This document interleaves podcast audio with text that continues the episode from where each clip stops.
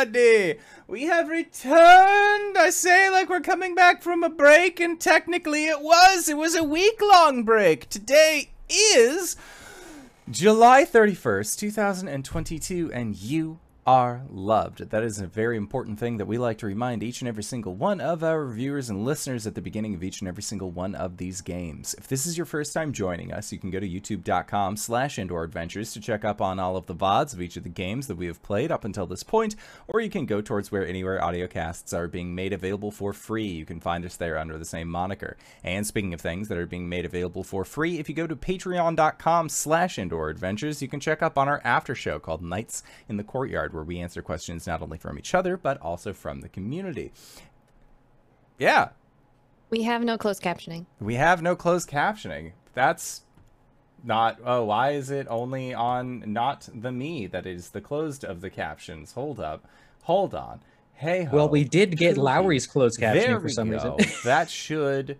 There we go. I just forgot to unmute myself in the CC. It was still picking up, just not for my dumbass. So, What's more, Bill with feeling? Hello, everybody, and welcome to tonight's newest Wild Beyond the Witchlight. Today is July 31st, 2022, and you are loved. If this is your first time joining us, you can go to Indoor Adventure on YouTube or go anywhere, where anywhere audiocasts are being made available for free. We do shows like this three times a week Monday, Thursday, and Sunday here at 6 o'clock p.m. Pacific Standard Time. Hey, do you like the show? We got a Patreon set up. You can go to patreon.com slash indoor adventure so you can check out our after show called Let's Be Courtyard where we answer questions not only from each other but also from you guys. There we caught up, so it's like the fast forward. You hit play on the button. My energy's a little wild today. I had too much coffee, but we are here. We're living it. We're having a great time.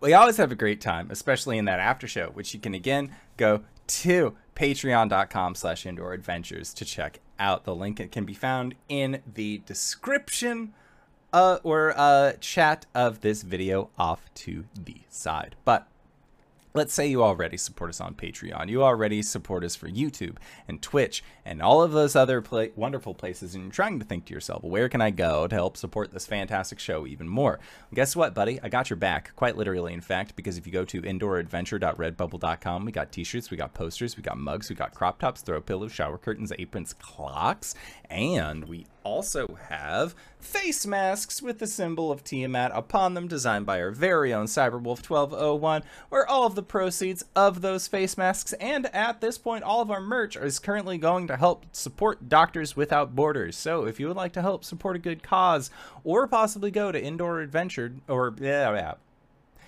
support a good cause, or possibly help support the show, you can again go to indooradventure.redbubble.com. I apologize if you see me sweating profusely or my words escape me. I'm in the middle of a heat wave, and it sucks balls. But that's it for my opening spiel. So hey, RJ, who are you playing tonight? It's only a heat wave because you're here, baby. Hey, hey, hi everybody. I'm RJ, and you. Ooh, and I'm playing Vice, the uh, Tiefling Rogue Warlock. We both go by Ugh. him. Dad, stop flirting. No. Hey, everybody. I'm Sarah. I'll be playing Lowry Moon, our Hexblood Spore Druid. I go next, right? Yes. Yes. it's been a minute. Uh, hello, everybody. I am Media Flare, and I'll be playing Balhadur Morthak, parent of 15, grandparent of 30. Hey everybody, I'm Wings, also known as Danae Keener. Uh, she, her, I'm going to be playing as Clout, the Tiefling, Bard, he, him. And I am the indoor adventurer, he, him, and tonight I shall be your dungeon master. So, last we left off, our group finally managed to leave hither, and then go to thither, and then leave thither, and finally made your way into Yon.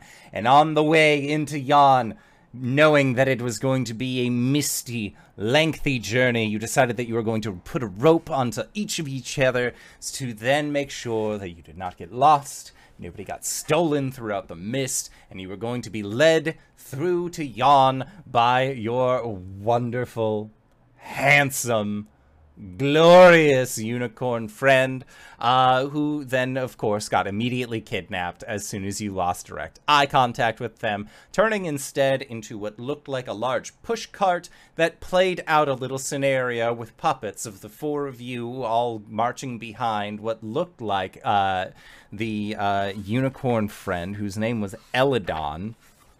I do believe there were two different. Uh, yeah, there was Eladon and Lamorna, and you were following after Eladon. Uh, showing Eladon just getting snatched up, replaced with this cart. You all saw it and thought, ah, rats, it's all rainy, and our unicorn's gone after we just got uh, the ability to actually, like, capture, or not capture, but uh, uh, the ability to follow and partake in this adventure with them.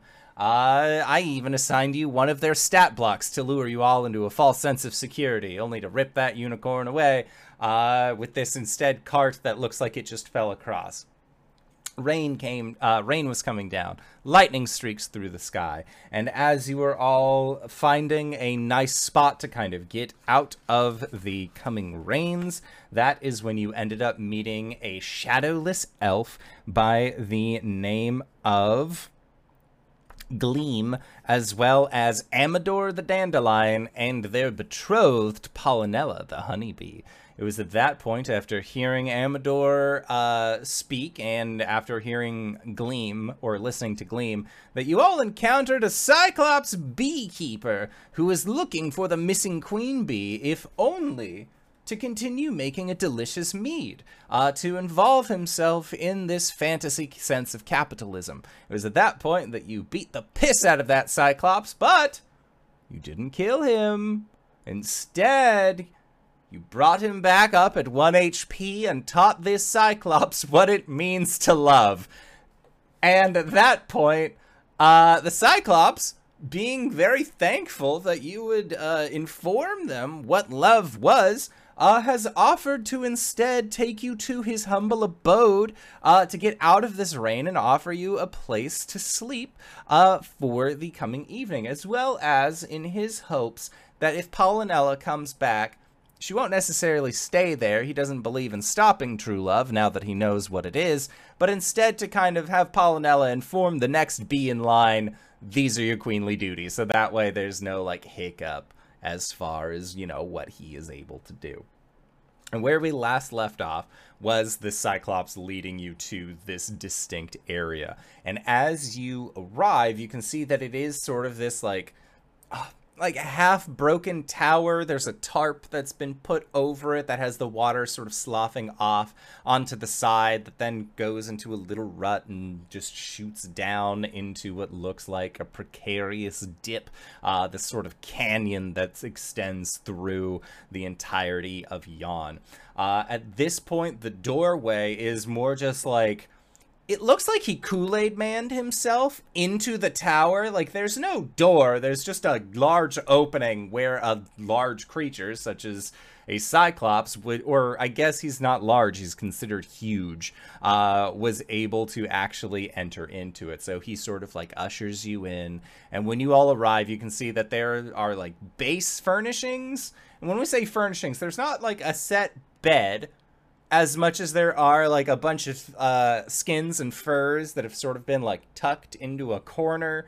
Um, and then uh, in his little backyard area, you can see that there are more tarps and more things that have been kind of set up to keep rain from landing on these beehives so the bees can sort of be more active without having to worry about the water getting onto their wings and causing them to get all, you know, weighted because of it. So he's he is doing a decent bit to keep his bees outside of the rain. But again, it does definitely seem like there is a lot of rain. There's a lot of thunder and lightning that strikes every hour on the hour. Uh, but the Cyclops is at least amenable to your overall stay. And Amador, uh, sort of in like is like giving you the rundown of like as you can uh, just as you can see the defenses were entirely lacking. Or I guess he had more of like a Jack Sparrow thing going on. Uh, just as you can see, the defenses that they had here were entirely lacking the last time that I went here. It's just a wide open, not even a door, not even a, a worthy gate. But then again, no gate could ever be worthy enough to truly uh, keep me from my love, Pollinella. Quite. Yes. You do realize that he is a beekeeper, correct? I don't think any defenses would have been needed. But you know what? Good on you for not letting anything stop you in your love. Nothing can come in the way. The distance of true love. Uh, you know what, buddy? I'll let you. And the Cyclops, uh, whose Mudlump. name? Yes, Mudlump. Uh, Mudlump is going to go over to that pile of skins and furs and takes out four different skins, or five rather, and then gives each of you one of these skins and makes sure to give one to Gleam as well. And you see that like when he does give Gleam, he like kind of gives like a once over, like tentatively gives Gleam this uh the fur and you can see that gleam is almost used to this trepidation by this point in time Well, thank you so much for the gift. May I ask what it's for, though? Ah,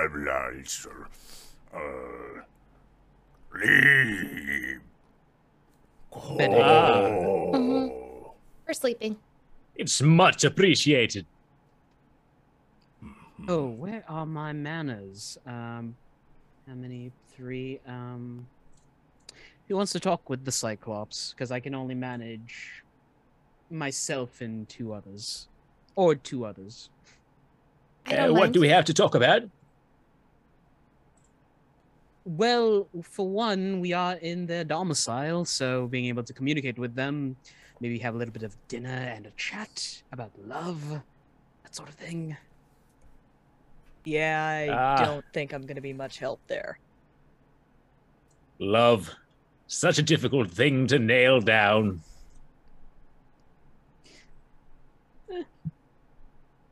Miss Moon? I guess I can try my best. linking myself, Balhadur, Miss Moon, and the Cyclops with my psionic whispers. Okay Uh, he- hello, is this is this thing on? I'm not entirely sure how this works. Uh, I I think it's on. Is on. Does that when we can talk to each other? Is that considered on? Oh, it's on now. Yep. It definitely is. So again, I just wanted to say thank you for not killing me. If I died, I don't know who would look after my bees. and You're- like he is like speaking in giant while he's like communicating mentally you don't think that he has the understanding of how this telepathy works that all he would need to do is like silently think it he's like actively expressing it You're very welcome. May I offer you uh, food or drink? Hospitality is important. That would be great. I I cannot turn it down. Um, is, is there any hunting we can do for you to supplement what you have? Um, In the mountains. there are Things live in the mountains. And wolves, Wolves, that's And- neat. mm, sheep. You could find if you wanted. Do the sheep belong to anyone, or are they wild? Um, ask first. Sound if they advice, my say they belong to someone, they are smart sheep. Leave the smart ones alone. Understood. If they are smart, leave them alone. Ha ha.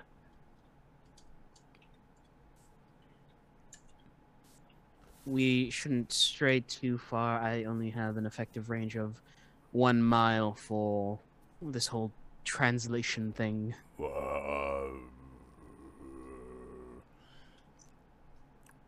You could stay here. True. If you True. go and hunt, I can start prep.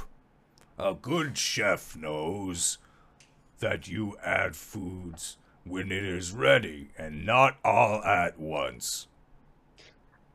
I'll assist in chopping up some mise en place. And he uh, says, um, If you find goats, there is a recipe I've been meaning to try. Okay. and Right, you so see that he, prioritize the goat.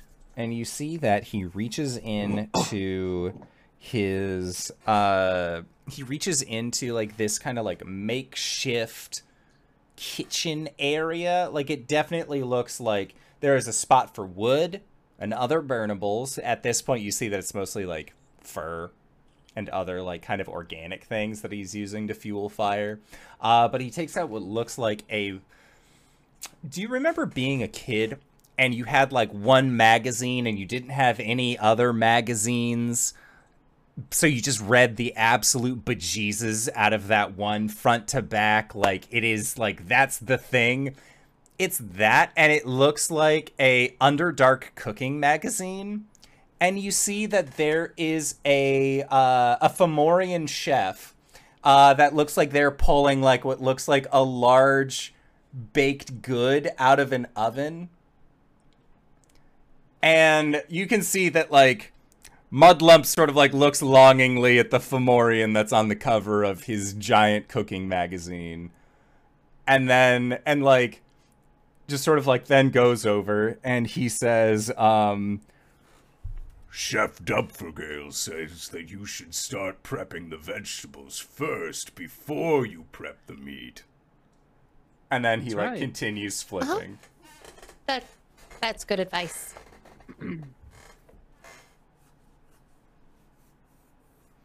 And then Well, you can then. see that like he's pulling things out to start making like a it's it looks like it he he has the equipment and the gear set up to make like a very nice stew. All right. Who wants to go hunting?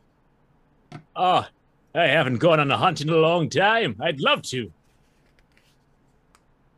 Clout, do you want to go hunting? Uh, I probably should stay here. Uh, think I could help with meal prep, dishes. Whisper. Uh, you go with. You go with Lowry and uh, Balhadur here, and just let me know if anything happens to them. Bad. Nods in the affirmative. Uh, here, take this as well, and Lowry will toss a molar to Clout. Great. Oh, uh. Here, have one of my scales. No, no, no, no, you don't have to do it. It's a thing that I can do. I can send a a, a message when we're within ten miles of, of that. Ah, Uh, Clout, I have magic. something for you too. Uh, Vice goes into his breast pocket, sticks his hand in there, comes back out, his middle fingers up. Oh, thanks. he just grabs it and Ah! bends it backward. Oh God, no, no, no, no, no, no, no, no. You are giving gifts to people? It's Uh, not a gift; it's a communication device. in mine was just a misunderstanding. hmm I'm just a dick. Hmm. But we'll bring you back a goat. How's that sound? He Well, nods. They're off for the hunt. If you guys need anything, just send Whisper back, alright? Don't worry, Imkin We'll make sure to keep them safe. Mm-hmm. Right. I'll send a message first through the tooth. Okay. Alright. So yeah, Mudlump then takes out like a giant sized knife. Like it looks like kitchen cutlery, and it looks like all things considered, he may have ordered this through the magazine at one point in time. Uh, and Clout, you would you get the understanding that like this kitchen knife would be like a two-handed greatsword at most for you. Like if you Nice. wanted to, you could wield this as a sword, but it's like claymore sized for you. Um, It's just like a steel. yeah. Uh, so, uh, Lowry, Vice, Balhadur, the three of you. Oh, I thought I was. Okay, you're staying behind? Okay. So yeah, Lowry, uh, you and Balhadur are going to go out and go hunting for mountain goat, uh, while Clout and Vice stay behind. Um, with Gleam as well as Amador and Pollinella. Uh, so Lowry and Balhadur, I'd like for you both to make survival checks for me. Oh, a ranger making a survival check. The 17. ranger and the druid go out hunting. Let's see what they bring back. 19. 17 and 19. Okay. So it doesn't take you long at all. You are out there in the wilds for probably, I want to say at most, like 45 minutes in this downpour until you eventually come upon three giant goats. And these goats, when you happen upon them, are actually like standing at a slightly elevated place, and they seem to have been like watching you and like acknowledged the two of you on your way up. And when you get to about uh, 30 feet away or so, they begin to speak. Uh, do either the two of you speak Elvish? Uh, yes. Nope. Okay, so Balhadur, the first goat, says, When the moon obstructs the sun, creeping Lynn will come undone. The second goat says, Play to her passions! Stay on script! A cat, a horn, or a shadow ripped! And then the third goat says, The full scepter is the key. I assume that you know what uh, you're talking about, at least. and they sort they nod and uh, they uh, say in unison, "Wise words from the Billy Goat's gruff." Well, we appreciate your your wise words, and I do turn and mumble it to Lowry so they hear understand it as well. Uh, I have a question for you. Now that I know that you can speak, I uh, do you know of a location where there are goats or sheep that are not as wise as you? That depends. What do you offer us for such knowledge? We have already bestowed upon you three gifts. Ah, so you wish to trade in wisdom? Mm, And like the three of them, like their goat eye, like two of them, the eyes nod, like yes, yes, and the third one who spokes, their eyes like get even wider and like stare into the middle distance beyond, and their mouth like slightly like agape. Just What do they want? Well, uh, they want to exchange wisdom for information. I asked Oh. them if they knew where there were sheep or goats that aren't smart. So they. I have one or two myself. Do you have any ideas? Um, well, is it just knowledge that they're looking for? Unless you have a gift you're willing to part or something. Um, I, I find myself unprepared for a, a physical exchange. can you ask them if they can read common? Do you have the capacity to read common? Is that not what we speak this day? Oh, At least uh, based on my understanding, you've been speaking to me in an old elvish tongue.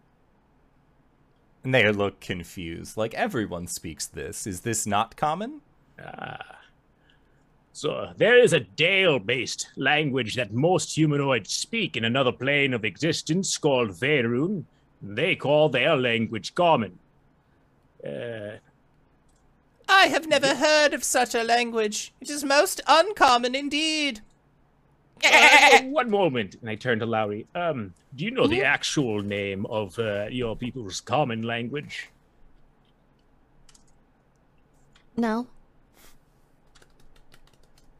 Uh, da-da-da-da-da-da. Pulling it up. Lowry, what are you attempting to offer them?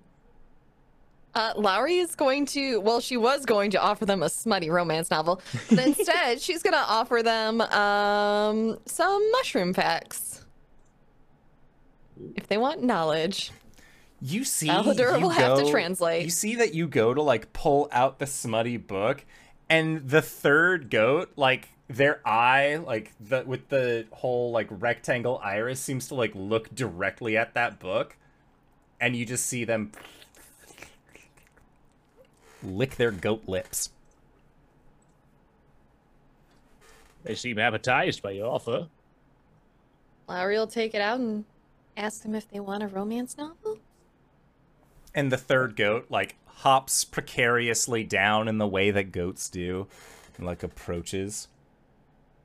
You see the like lips quiver and open as their teeth come out, and they just bite the side of the book, and then pop it back. And like this book is like rain's getting on it. The goat's teeth are sunk into it, and they just hop back up to the top. And you see the three of the goats like the two of the other goats like nod nod nod and then the three of them turn around you see their heads lower and there is just the sound like a and like you see like pages flying as like their heads are like going up and down and then like the three of them like clap clap clap Okay, then. Is that a fair exchange? the combination of ink and page was delicious i especially liked the glue that held the cover together They loved it. They ate it right up. I saw. If Well, you then. seek other goats, That's true. We're looking for goats that aren't as smart as you so that we feel less guilt when we take their lives from them and turn them into food. your mortal quandary bothers me not, adventurer. 100 yards this way. But beware! They're fucking mean. That sounds like fun to me, and I appreciate.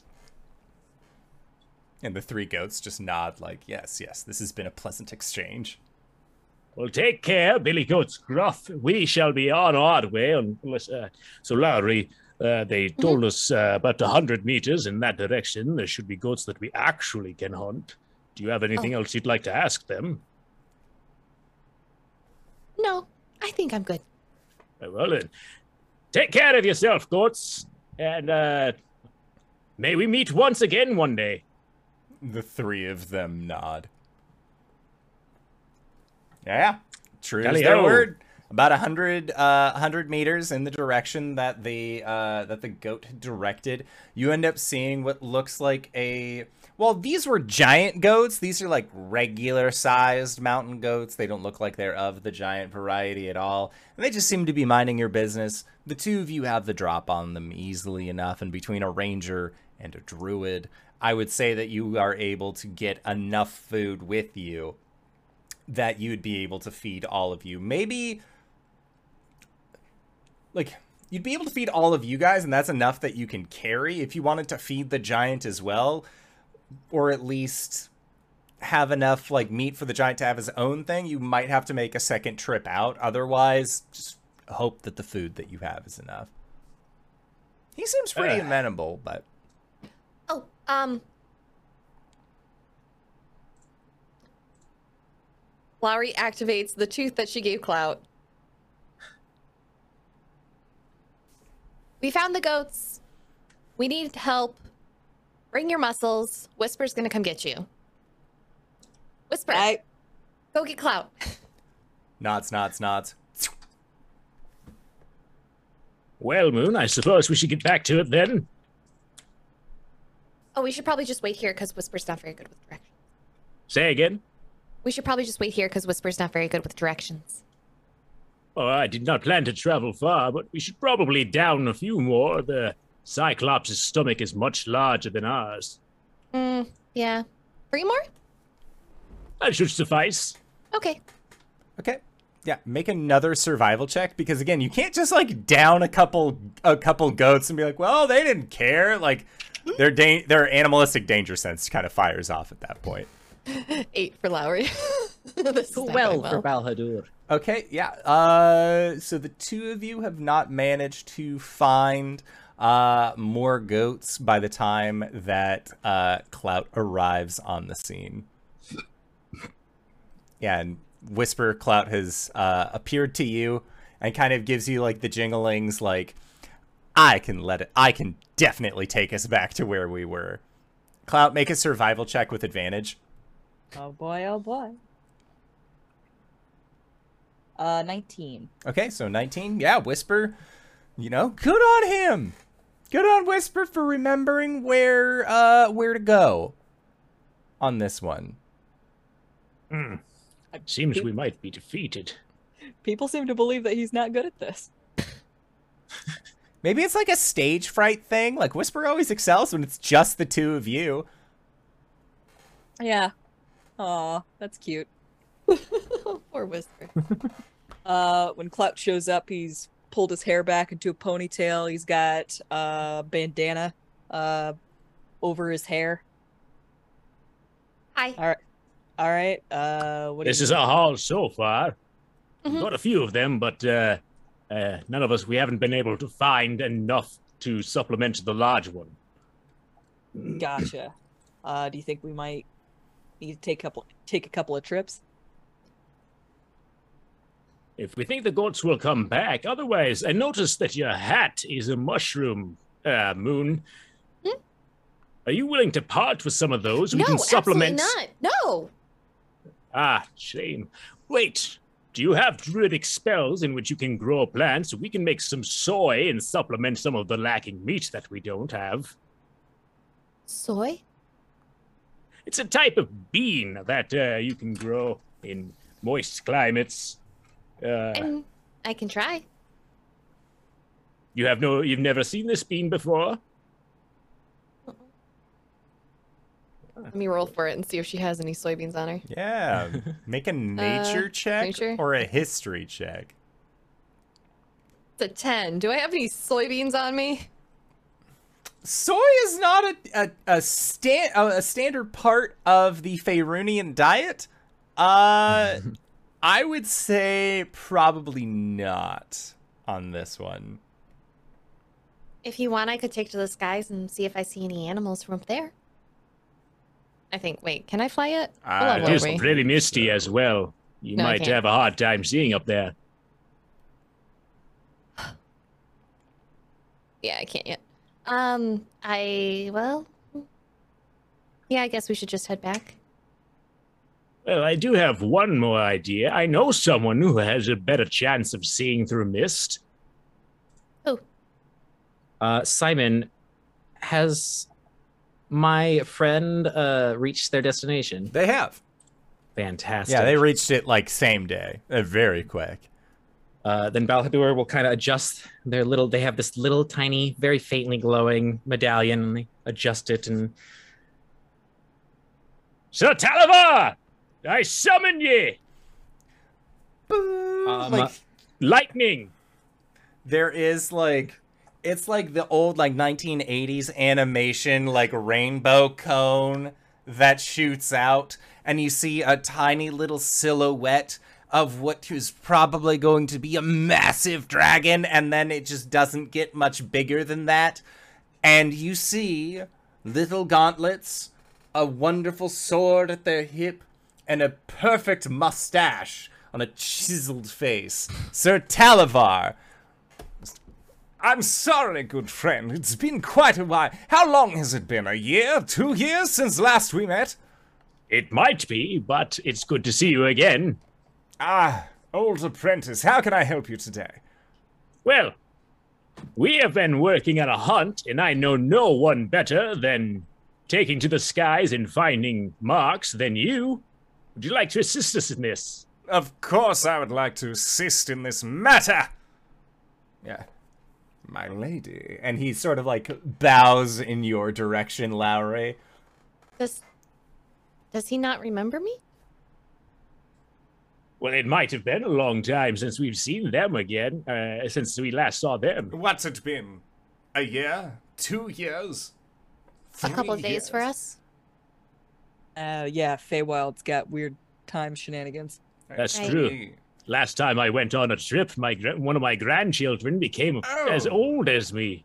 That was you. Oh, now I remember. Yes, the hat and uh, hello, my lady. And he does the same like bow, and then I believe you said you were looking for assistance in the hunt. Well, don't worry, Sir Talavar is on it. Whew. Just flies up. Uh, they You hear this currently have elemental abilities from lightning. Okay. Uh, Clout's gonna finish throwing goats over his shoulders, uh, and he's gonna say, "All right, well, I'm gonna get started on taking these back to the cave. Uh, let me know if you catch anything else." Okay. Can you find your way back? Yeah, I think so. Okay. Appreciate the assistance, Nimpkin. No problem, Bal. Okay. Yeah, so Clout, make a survival check. Seventeen. And we never saw Clout again. Okay. so 17 from Clout. That's good. Um, and then, uh, yeah, Balhadur, roll a survival check with advantage because Sir Talavar is helping. Bloop. And bloop. 22. Okay, yeah, Sir Talavar is able to expertly track down uh, a set of goats. Um, and he describes these as giant goats. Uh, and at first you're just like, oh, is this the same ones that we just talked to? And then you look and you see, like, it's just one giant goat by itself. It's and like, you like, kind of like, hey, like, just like make a quick noise, and the goat just, like, looks around and doesn't seem to uh, recognize uh, any kind of speech. Lowry, this one here seems like it might not be as wise as the others. You think we should uh, take down a big one? Seems fine to me. Okay. Yeah, and with All the, right and then. between the two of you, it's no, uh, it's It's the three of us now. Yes with Sir And one of us is literally a taser. Yeah. uh, it is absolutely no issue to take down this giant goat. The only real issue then becomes between Balhadur and Lowry to move the body of this giant goat between the two of you. Um, how Well- large is it? Uh, it is a giant goat, which means that it is large sized. If it was domesticated, you could possibly ride it. Um, what do I have? That is large. Would you mind if I turned into a warhorse? I wouldn't. Uh, uh, do you think you can handle the rough terrain as a horse? It should be fine. Then I have no problem with it. It's either that or a giant goat, and I don't know how I feel about turning into a goat carrying a goat. that would be quite ironic. I like it. Well, then, a successful hunt. The case of the starving Cyclops will be closed as soon as we get this big bastard over there. Lowry will wild shape into a warhorse. and uh Sir Talavar uh cries out uh truly a most glorious mount uh and like with the giant goat draped over your back you see that he's just sort of like sitting like he is uh enjoying a nightly procession one of his little fa- uh, fairy dragon wings is up over his head to kind of keep the rain uh, from coming directly onto him, and every once in a while he just sort of twirls his mustache, very pleased with himself that he could assist uh, in in such a manner. He is uh, hoping to enjoy this feast uh, in in the most uh, in the greatest of capacities. Uh, Vice, while you are helping Mudlump out in the kitchen, uh, you see that Mudlump just sort of like, like you, like their hips start swaying a little bit as they're cooking, and eventually there's just this like, ba-dum, bum bum ba-dum, bum ba-da-da-da, bum bum ba. and they're like singing to themselves idly as they are uh, as they are making the start of this stew. Um, I think Vice has like cleaned off the bottom of his shoes, hopped up on the counter, and is using uh, a knife dagger to just start slowly cutting vegetables. Okay. And he will try and uh, sing along with Mudlump. And Mudlump, you see his eye goes wide in surprise when you go to sing along, and he looks at you and says, Do you know strings? I'm a bit of a performer. Yes, I I know some strings. My hands are too large for strings.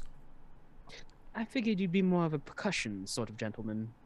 and he like, like you can see there is that like kind of nod on his face, and he goes over to um, like the side of the tower. You can see has like a couple stones that have been taken out higher up, and he reaches into one of the holes where a stone was, and he pulls out what looks like this absolutely beautiful lyre. It is exquisite in all of its design, and he like gingerly hands it to you, and you can see that it like it hasn't been tuned yet.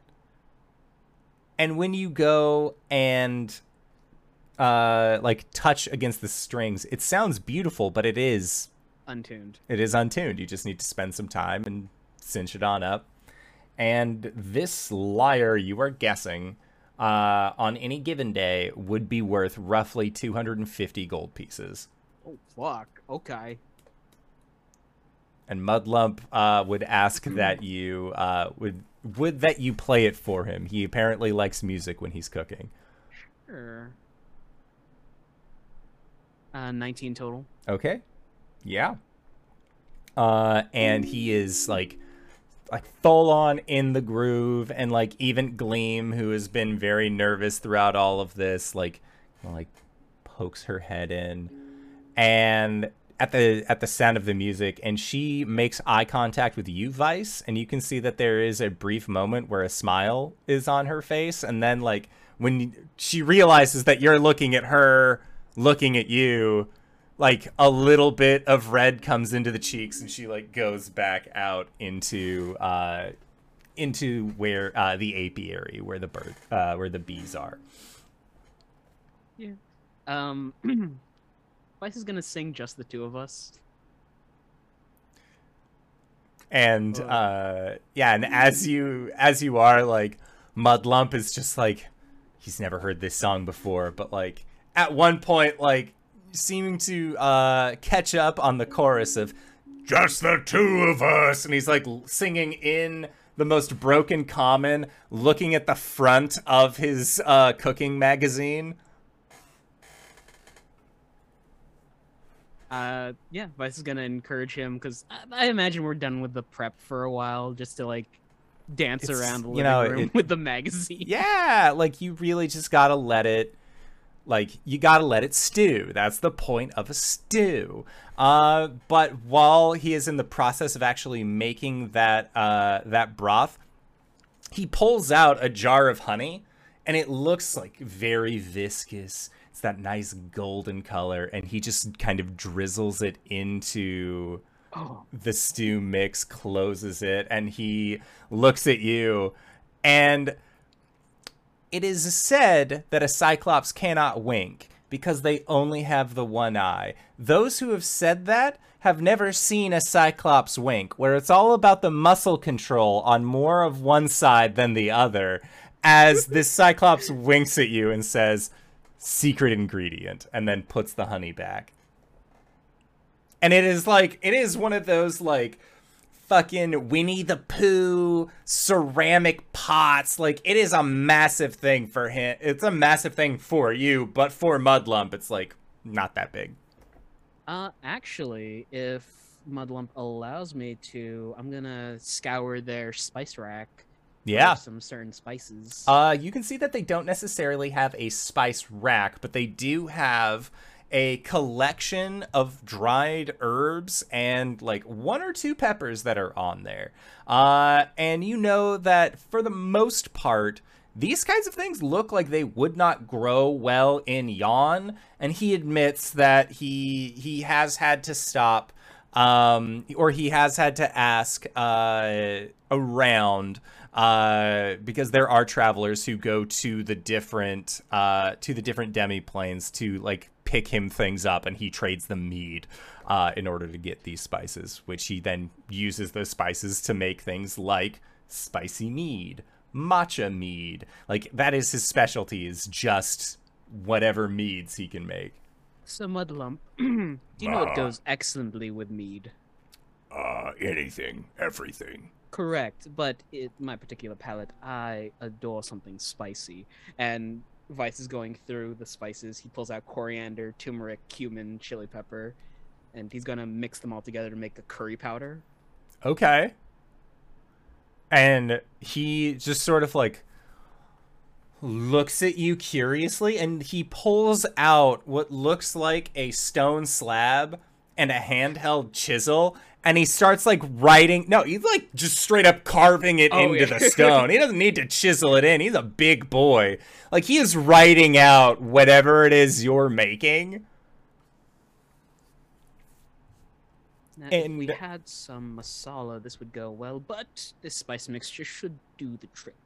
And he's again just very excited. And Clout, it is around this time where you have like several goats on your back that you see this Cyclops like looking like watching Vice with the most studious, practiced look that you've ever seen a Cyclops make. To be fair, you haven't you you know a few Cyclops because of the Witchlight Carnival, but like this guy is like seems like he's really on top of it like whenever food is involved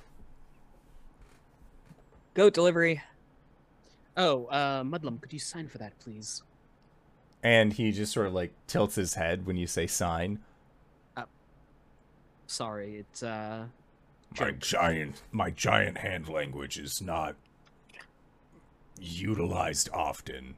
do, do, do you know fist bumping? Just. You do that with someone as a greeting. And he just like pops his fist forward clout clout make a dexterity save for me Can do. Clout's gonna get launched across the room. Natural 20 for a 25. okay so clout you know to like make your arm go lax when the fist connects and like he goes back and like you come to a stop and he just Oh, oh so- sorry, gentle. and like he like yeah. does it again uh and then he offers his hand out to see the goats that you've brought him. Yep. I'll and them into his palm. and he takes one of them. Uh he takes he takes a lot of them. Like he'll take them like by the leggies so it looks like he's just holding like in the same way that we would hold like a bundle of bananas or some other clustered fruit he just sort of like has them in one hand. And you see him step outside. It is dark and all you see is a silhouette of him holding a goat up hand around down in the same way that one might skin a rabbit in one fell swoop, he is doing this on a whole ass goat just very quickly, one after the other, and it takes him maybe five minutes to skin all of the goats that you have brought back. Just watches with like morbid curiosity, like, huh. Oi, Imkin. What do you want? Yeah, I play a lyre. Theoretically. Eh, it's about the same thing as a viol. You just don't. No, no, no. Frighting's different. He'll hold up the lyre and um, hop down to hand it over to Clout. Big Eye likes to listen to music while he cooks, and since I am his sous chef, my hands need to be busy. Right.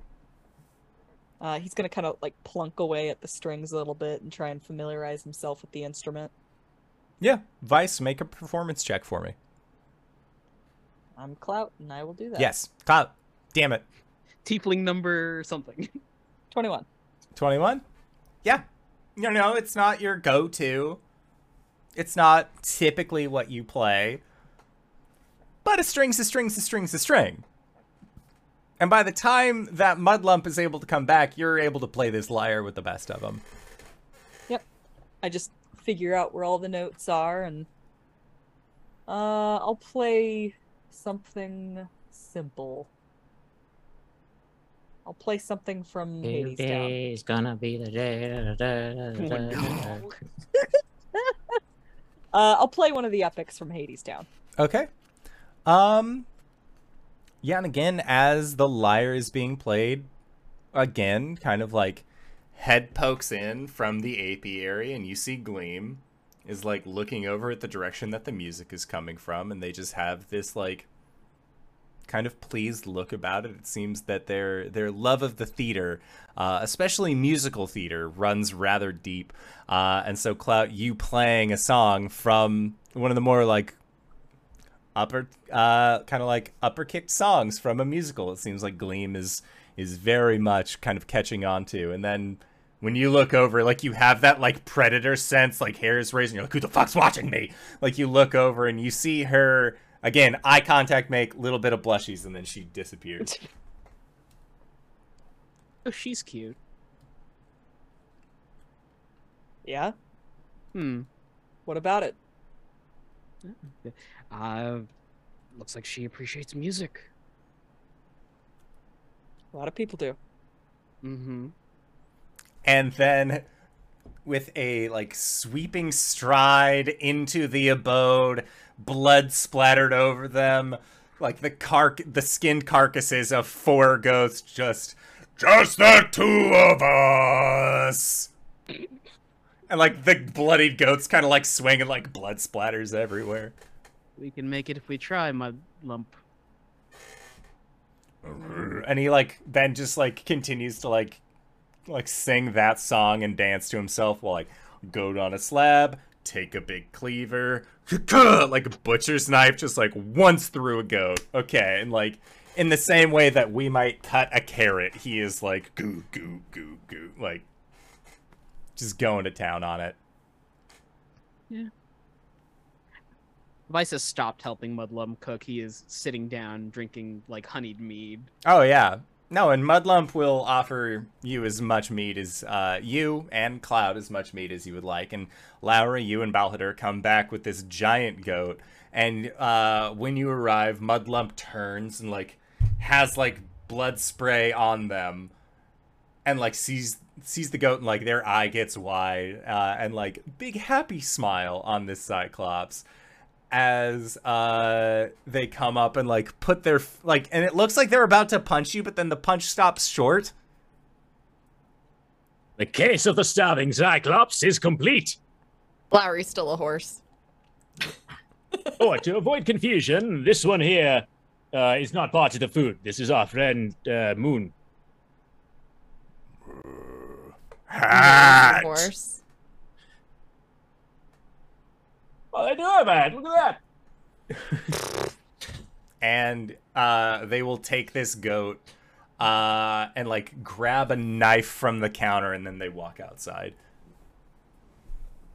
Yeah. So I'm Kin, and I did not get your family name. Uh, how goes the cooking? Oh, it's uh going well. I don't have a family name to give, sadly. Do you have a clan or title? I- In my culture, it's disrespectful to address people by first name unless you are close friends or family, and we have just met. Vice is more of an alias, so I prefer that. Um, it's complicated between myself and my family, so I would prefer it if you would call me Vice. No disrespect. Very well, Vice. I understand how difficult families can be. Would you prefer it if I used um, Morthak? Uh, you cannot. I am from House Balhadur, and we have Oh, only known each other for a other few way. days. No, no, no. I get it now. It's the other way around. Yes. Oh, oh yes, I forgot. Uh, you would do the opposite. Yes, yes. Uh, I apologize. family Um, first, uh, in our case. Surname first. Um, Sir Balthador. Thank you. I Is- apologize. Have I been too casual with you? Would you prefer if I called you Balhadur rather than Bal? Oh, I didn't even notice the nickname. oh, I cannot tell you how to speak. Just know that if you use my first name, I'll take great offense. Bal seems fine. Unless we're, you know, at court. Is this tower large enough for a warhorse to fit into? Oh yeah, I mean it's large enough for a giant, uh, uh, Cool. um, uh, member of Giantkin to go into. Lowry's just gonna come in as a horse, sit down, and stare at Clout as he plays. I've put a image and questions for the court in case anyone wants to know what it looks like. But a horse just sits down. Oh my god. Have we got any uh have we got any veggies on the counter? Oh yeah, A few carrots, some potatoes. Yeah, I'm gonna reach over, grab a carrot, and toss it to Lowry. Oh, would you prefer hay? They have any? There's just whinnying. It just bounced off her forehead. When horses do that like teeth thing, Like the, the the nose on- lips. yeah. Yeah. She's probably swearing at both of you. Do the two of you understand horse? How do you communicate with the ally when they are in beastly form? Oh, we don't. No, no. That seems like a way- strategic inconvenience. I find she only turns into a horse when she doesn't want to talk. I mean, if you want to speak a little hoarse, I think you just scream for a very long time, and that'd get you pretty hoarse. Uh, I'll give it a shot. I'm gonna beam Vice with a carrot. let me know if you But understand this, dodge. Lowry. Just screams at the horse for a minute. Horse ears just go flat against the head. Talavar like puts their uh puts the hands against the tiny little ear holes that they have on the side of their reptilian head. Uh, and they just say, and with that, I think I'll take my leave, and like, just disappears. A shame they didn't was get to do any lightning today. Was that Sir Talavar? It was. Yeah, I have the capacity to summon them at any time from any place and change their elemental powers at will. That sounds very convenient. It is. It's helped me in a lot. Uh, we used it once during the hunt for the four brothers. That's a story I'll tell you. I'll save it. Dinner's almost ready. And as you say that, there's the silhouette of this Cyclops holding a giant goat by the leggies. It just Leggies. comes on in, and then like with more care again, like cuts up this goat, sets it in, and, and like again, kind of rumors and, and stories about giants is that you know they'll just eat the whole thing. And a lot of those rumors are about hill giants, not cyclops. They're very different kinds of folk. And this cyclops, again, has a knack for the culinary arts. Uh, so this gastronomer in training uh, has done the process uh, of kind of making sure that this food is good, and eventually puts a pot onto this giant, uh, or puts a, a lid on this giant pot, um, uh, and then says, uh, You'll know it's done by the smell. In the meantime, drinks, drinks. Already got mine. I am a bit dehydrated. Do you have your own cup, or would you like one of mine? I would love one of yours. I was gonna say Vice is using like the cup that came with his mess kit. mm-hmm. Lowry will turn back into a person. I have my own cup, thank you. And he nods, and then, uh, yeah, so uh, for Lowry, uh, you present your cup, and he just sort of like looks at it, shrugs, fills it to the top with mead, and like a little bit pours over. Uh, Vice, he fills, uh, he gives you a refill. Clout, if you would like any mead as well, uh, he offers one of his, uh, one of his cups or yours. I'll I'll take his cup. Okay, It's a Cyclops cup. it is. That's gonna be a really generous portion. Oh yeah, and What's you that? see that he like looks at the two of you and looks on his shelf, and you see that like his cups are about like standing height as tall as Clout is. And he's like sort of looks and he reaches up and his hand goes past where those are and he pulls out what look like two stone ramekins that are closer to about like there would be like about a foot shorter than what Pampherdam would have stood at. They're like two foot tall ramekins, and he sort of like sets them down in front of you, fills it with mead respectfully. So it's not so much drinking out of a bucket, but it is a bit like drinking out of a bowl. It's it's like it, when you go Drinking out of a trough. It's like when you go to like certain uh like certain Mexican food restaurants and they have the like, oh, it's our fancy drink, but it really just comes in one of those giant white bowls. It's Yep. like that, but just mead. Oh yeah. Uh, although I do appreciate it, and I'll take a sip out of respect. Uh, do you happen to have clean water? And he My stomach can't handle too much mead at this age. He nods and then uh you see he pokes his head out of the back where the apiary is and there is a quick yelp uh as gleam who is apparently sitting right up against the stone wall uh then like rushes inside uh at the side of this and you hear amador just have at you! Uh r- no right Pollinella that's right we're not mad at him anymore. My apologies fellow and there's a, a grumbling in giant. And Balhadur, what Mudlump carries with them as uh, he returns back is actually just like a rain barrel. And sets it and like sets this giant rain barrel that's like cup sized for him in front of you.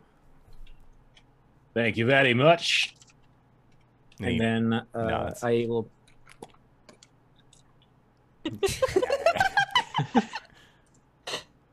Someone in chat, please clip that. Uh, yeah. So uh, everyone has drinks and Gleam at this point. Um, sort of like will sit. Uh, I think that Gleam would sit. Wh- whoever is like across the way from Clout and Vice, she will sit with. Like she doesn't want to sit too close to the either of the two of you. But she sh- can sit with Lowry. yeah, she'll sit with Lowry, uh, and um, Mudlump will offer her some meat, and she'll like take, she'll like have like a, a reasonable sized container of it, and Oh, then uh, ev- like she after she drains her glass, you will notice that like when Balhader goes to like take a sippy of water, she'll just like dip it into his container Smart. just and then Balhader, you look back and it's like, oh, I must have drank more than I thought that I did. I am parched. Uh, Vice is gonna turn to Clout and uh, Clout, my dear boy, do you know any jigs? I don't like where this is going. Hell, I'm not dancing with you. Why would I ever dance with you? You've got two left feet. I still don't like where this is going. You knew that was a witch's curse. Just play the damn song. At this point, I think Lowry is hiccuping and uh, talking to whoever's closest to her, even if it's a sack of flour, It's um, clean. about about how much she didn't realize drinking could be so much fun, and she's never done it before, but she's so glad she did. Oh no, Lowry. yeah, and Gleam. I think Gleam is definitely like she thought that this was the right place to sit, but Lowry was just like, I've just never done this before. This is so much fun. And like, as like an older elf, she is having this just like, oh fuck, oh god damn it, oh no, Oh, no. like I sat next to the woo girl, didn't I? This is a bad time. Uh, Clout starts to like uh, starts a couple of different jigs on the lyre, and he just can't get his fingers to go fast enough. And he says, "Fuck it." He puts the lyre down. and He stands up with the viol, um, and he just lays into it. Okay, make a performance check. uh, Vice is going so to- help me, Bob. I'm bully in the alleyway. bully in the alley. Uh, Vice Oh, is gonna reach across the table and cast uh, minor illusion.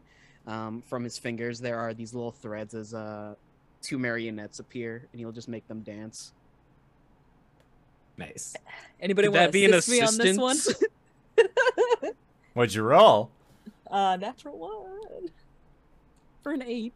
Could Could we join use in with the shanties that I know. Yeah, could we use the minor illusion as an assist for Clout? Yeah. I'd say yeah. I'll, I'll allow that. So yeah, Clout roll again and don't get in that one. All right. Uh, I will go ahead and bardically inspire myself too because why not? We're going to bed Uh, after this anyway. Oh, Oh, my Bards nice. cannot inspire themselves. They cannot. It is target another creature. Oh, it does. It says specifically other than yourself. All right. Uh, I learned well, that from Baldur's Gate 3. That's gonna be a fourteen. Okay, a 14? Yeah, it's not bad. And like, Lowry, you were just watching these tiny little puppet people go. They're just dancing around. Make a wisdom save for me. Oh no.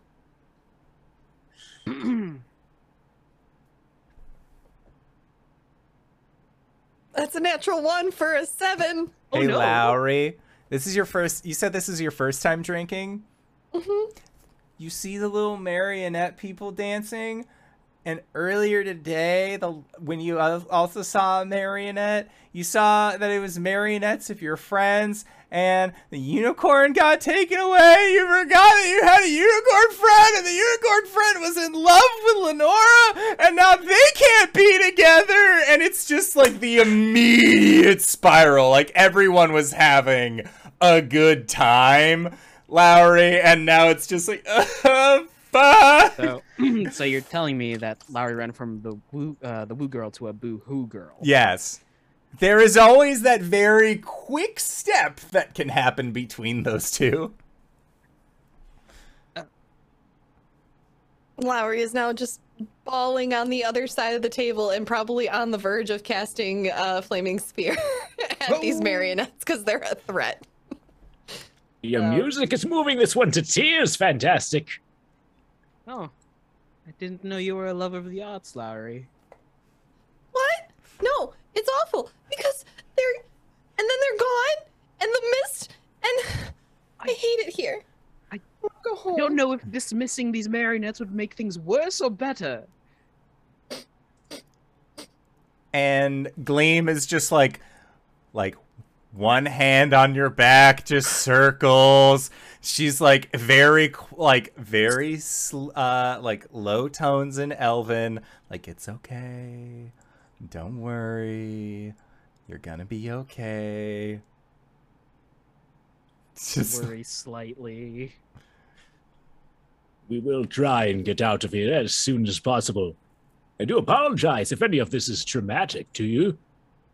And uh, Mudlump, seeing you cry at this, is just like, like kind of like stands up, goes over to the kitchen, top off of the pot of stew. If the stew wasn't ready before, it's ready now. Like,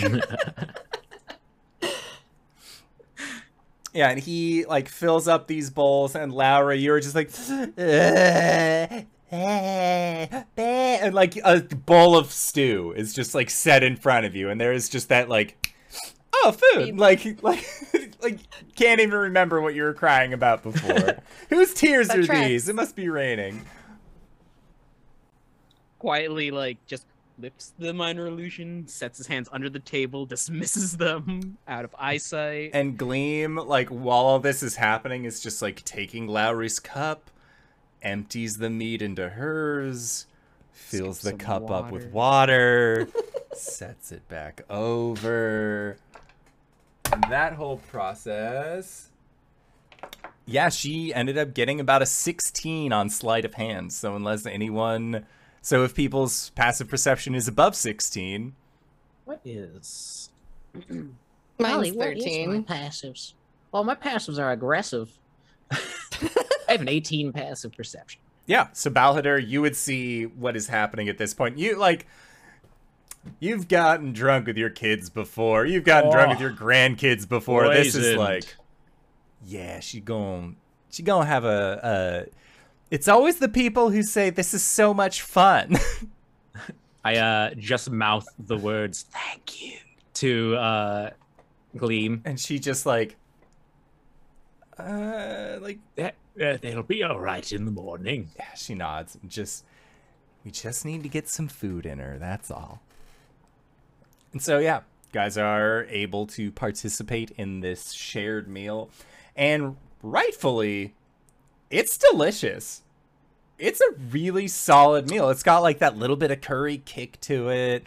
It has like all the vegetables and like the curry acted as like a thickening agent as well. So like whereas normally this would have been kind of like a uh, a little bit of a more flimsy stew, you've kind of made it a little bit more sturdy, more hearty as well, and it comes out just like like with the mix of um, goat milk as well added into this to kind of like create like this very nice vegetable medley along uh, accompanied with the meat. It's very it's a little chewy from the goat meat itself, but all things considered like it pulled together really well. And like after it's like after a few bites, Mudlump will like set down their bowl and goes back over to like their chisel pad and just starts like writing all of the notes, like writing the t- like any kind of like flavor notes, texture, like anything that they can uh, use to then remember this recipe later on.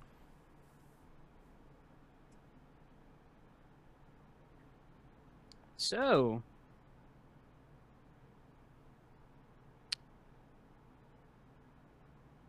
Uh, is that- sure. yeah, this is this is great. This is nice. So, um, normally Amador does the talking, but um, I just figured I would ask, um, what is? Do you all have a a plan going into Mother Horn?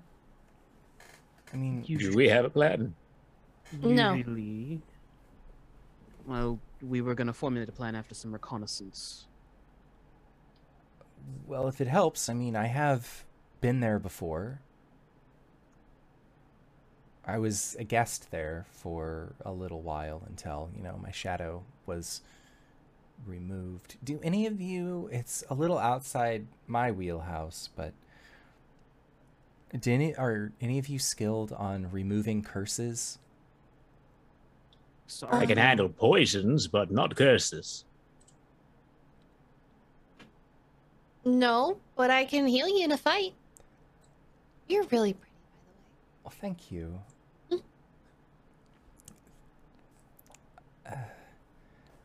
Knives are my specialty. Sorry. That's fine. So You knives, said- healing, removing poison, all of those are very good. Uh, and then one of you can play music very well. Two of you, Thank you. actually.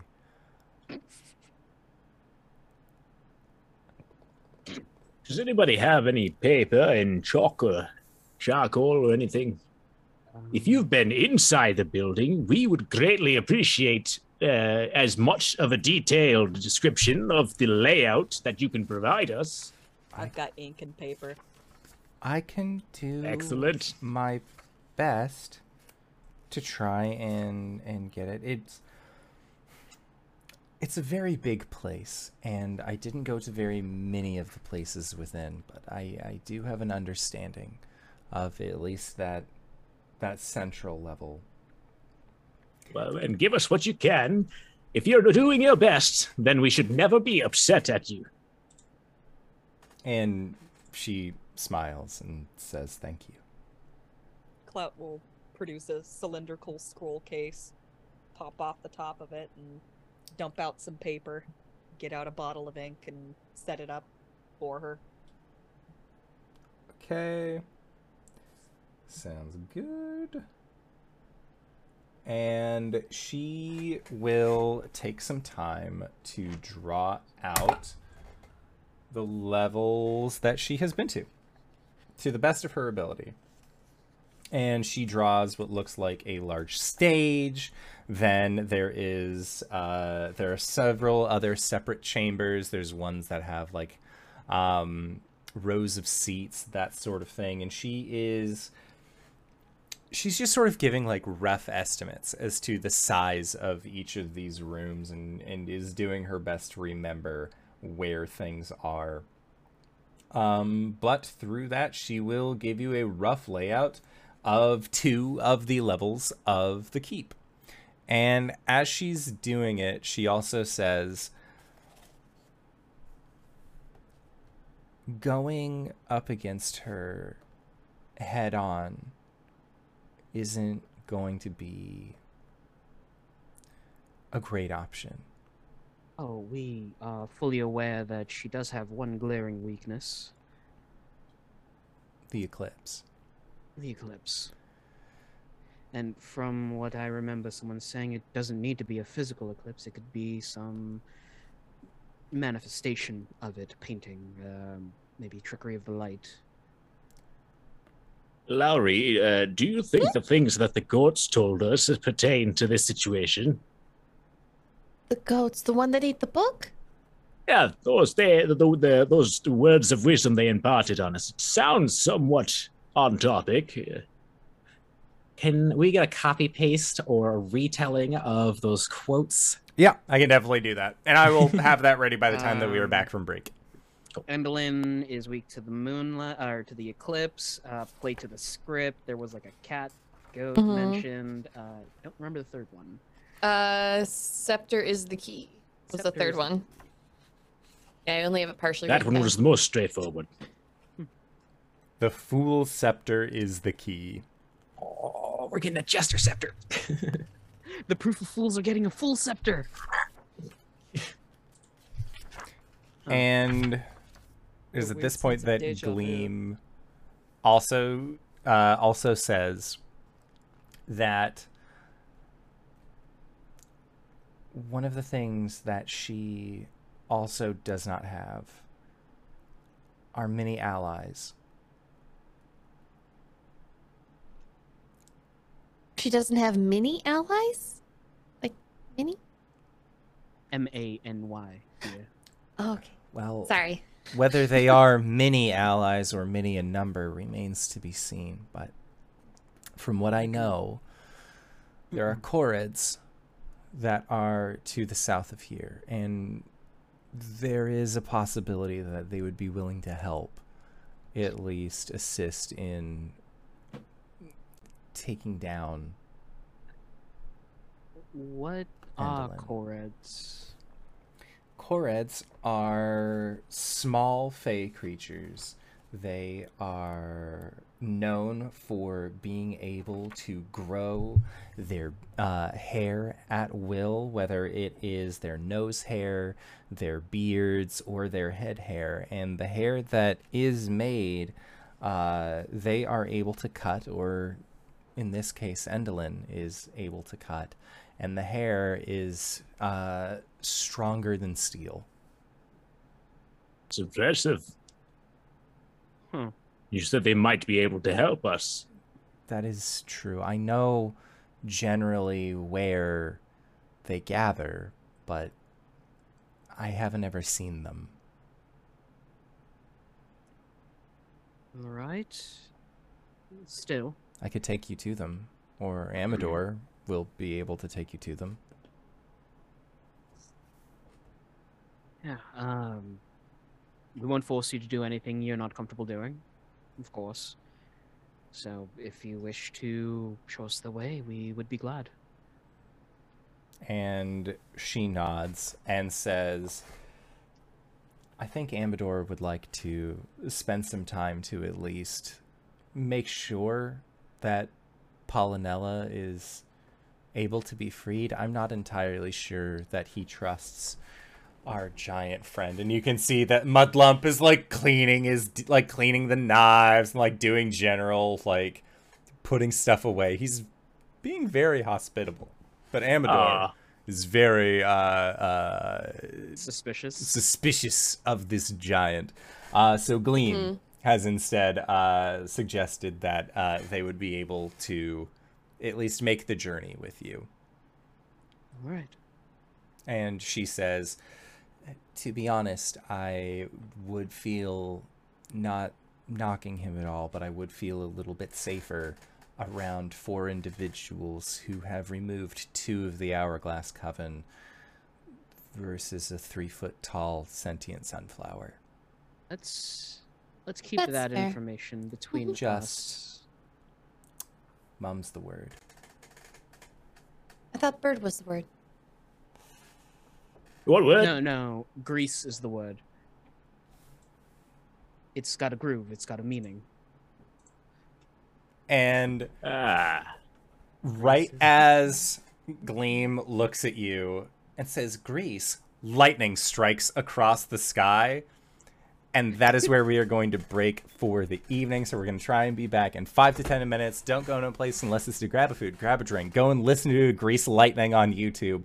Or go to our merch shop. We got a lot of great stuff. It all goes to, goes to support some excellent charity at, at uh, Doctors Without Borders. So again, we're gonna try and be back shortly. Don't go no place. All right, everybody. See you soon. and we're back. Simon! Hey, so I'm gonna be running a game coming up, and I was wondering Oh. if you have any um, notation devices that you would wish to shill. So, Actually, I do. Uh, so, just in case you were wondering, like, there are a lot of us out there who are currently living in places with unprecedented heat.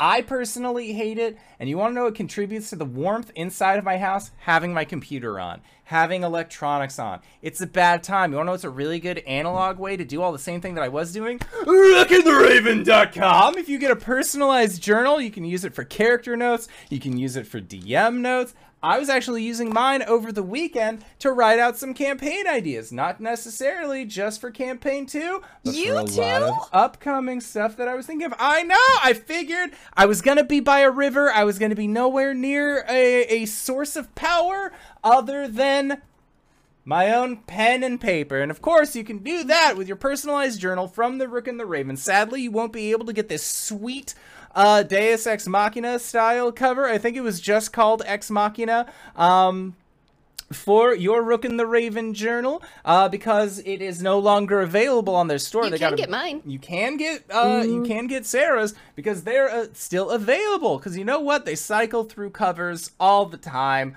So maybe if you don't like this can this style cover, you don't like the one that Sarah has. Eventually, one will show up for you. And if you go to shop.therookandtheraven.com, you can pick out your cover. You can pick out all the little like bindy bits that hold your book together. You can You pick out know- the pages.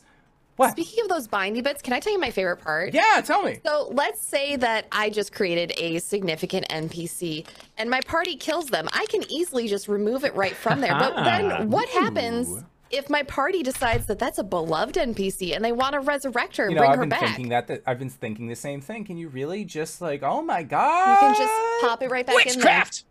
that Okay, is Second. I, I have a problem though. What if I've already burnt the page? well. Well, then you gotta on you. rewrite it. I Well, can't see, do you know anything what? about that. I could buy more pages from the Rook and the Raven because all of the notebooks are customizable. and completely modular. And you want to know what the best way to mm-hmm. utilize all of the information that we've just given you is? If you go to shop.therookandtheraven.com and use the code HYPEGOBLIN, not the HypeGoblin, just HypeGoblin, you get 15% off of your entire purchase.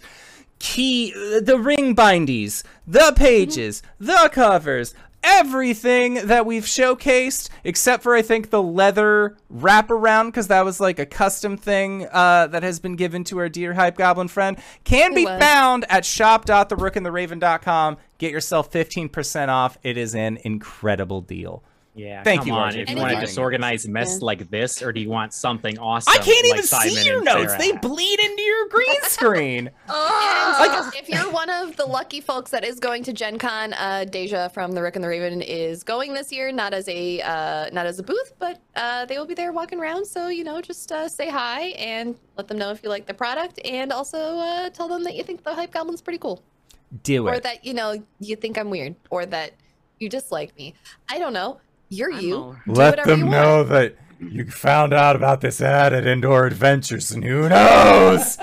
maybe something could happen in the future. Ah, who was whispering that? working What a strange stage whisper. Anyways, it's Gwen. it's Gwen Gwen whispering for two campaigns over. okay, but Oh, I love you all. love you too. and of course, we do love the rookandtheraven.com as well. We do. Now, with that, okay, remember deep breaths, get into character. We're back. So, uh, at this point, Gleam has just informed you all that uh, she knows of a place where uh, the Korreds end up meeting. She hasn't been able to see them herself. She also, you know, has exhibited that she is kind of shy around new people. Uh, and so being able to speak on her own behalf, uh, as far as speaking uh, to the Korreds, may seem a little bit outside of her range, but she seems very certain that that is something that at least the four of you would be able to do as well. Uh, and at this point, Mudlump uh, then like kind of like sits crisscross applesauce down, and you can see has like a fresh uh, stone slab. Uh, and then um, Vice he uh, looks at you and like points to his head because he Oh, doesn't uh, know how uh, the communication thing works. It lasts. Uh, this one lasts for five hours. So, Okay, so it'd Oh, still be active. Uh, and he will ask, uh, uh, effectively, how did you like it? Are there any comments or notes? Are there things that he should take into consideration about the meal that has been prepared for you? Um, Same with the time- meat. He's also uh he's he seems like he's like less willing to negotiate how the the taste and uh everything of the mead, but the food he's still like no, like tell me what pointers I could I could take from this. mead was lovely. Um, the food. If you were to try the curry recipe again, I suggest instead of using the honey, pour in the mead and cook an extra ten minutes to re- let the alcohol uh, cook off. He like slow nods, writes that in there. Low and slow. And then you see like he mouths the common low, Slow. The shallots would be a good addition too. Maybe some.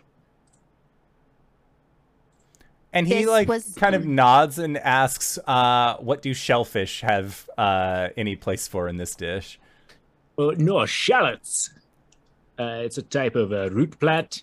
Oh. It's like onions, but also not onions. Oh. Milder. Not scallop. Mm-hmm. Shallot. Yeah. This was the best stew I've ever had.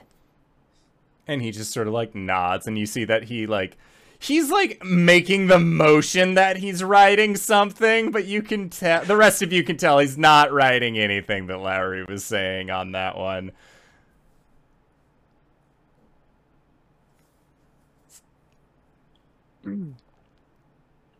I did have a curious question for those who are local here. Is it always this misty and rainy, or are there days where it's much clearer? Always like this. All right, so the visibility won't get any better. No. How, uh, how often are there hazards in the sky? Yeah, lightning excluded, like bats, other birds, uh, flumps, you know, those types of things. Uh and he says um every hour on the hour there is lightning Right, but besides the lightning, is there anything else we should be concerned about if we were to fly around, besides mountains and lightning? If you go near the beacons, there are large birds with face that looks mm, bitey. They have horns. Birds with horns. Hmm. Are they the guardians of these beacons? Uh, I don't ask. Uh, When lightning strikes, their shadows look like a man. oh, that's interesting. Can I roll to know what this is? yeah all of you can make a uh nature check if you would like Nature. nature or arcana I'm gonna roll for Arcana? I got 15. Oh, I got zero and I'm rolling those, so I'm nature. Screw my Arcana rolls.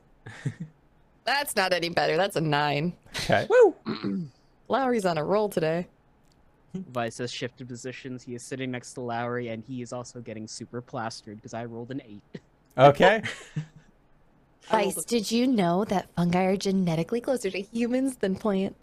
Oh, did you know that bananas are also closer genetically to humanoids?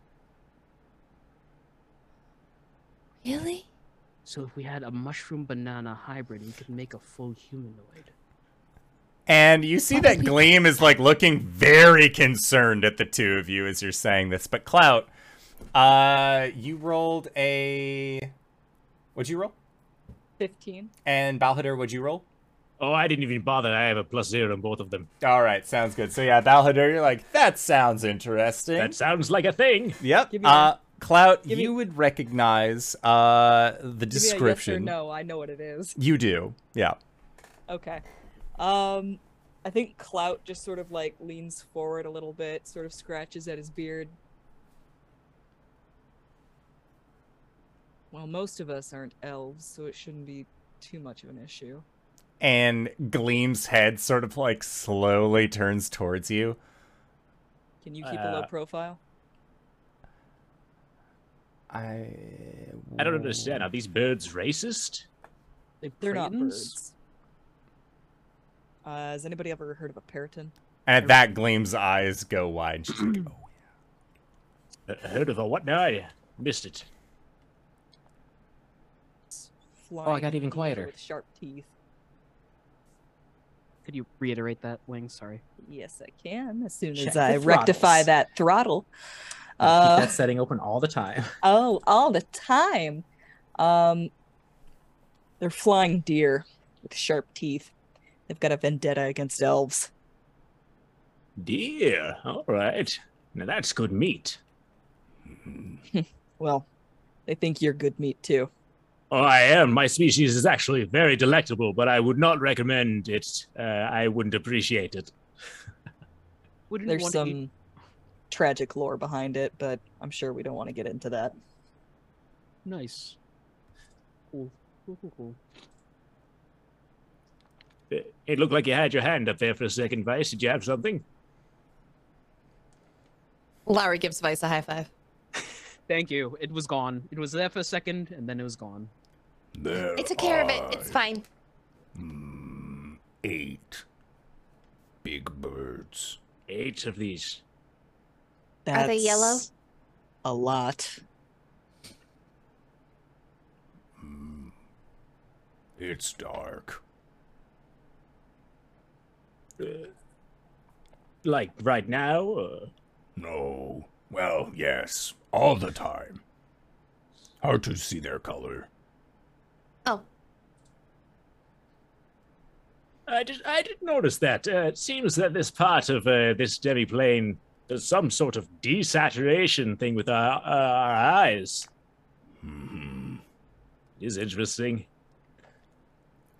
Yeah, and he just sort of like nods along. Like you used a very large syllable word, and he's like, I don't really know what that means. But uh, he seems to at least understand the uh, general idea of it. And Gleam uh, also kind of notes that everything is damp here or dampened.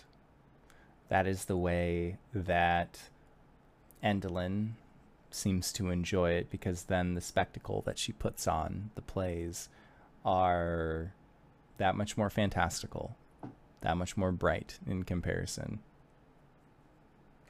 Are the plays a daily, weekly occurrence? Weekly, for the most Hmm. part. Do they Or always at put it on, or do they have like an open mic once in a while? Oh, no. There is no open mic. Damn, so we can't offer our own bards as ta- apostrophe after the S services. You She might be looking for actors. she is always looking for actors. She's always looking for new talent. Much in the same way that the Witchlight was, in a sense, always hiring. So is Endelyn.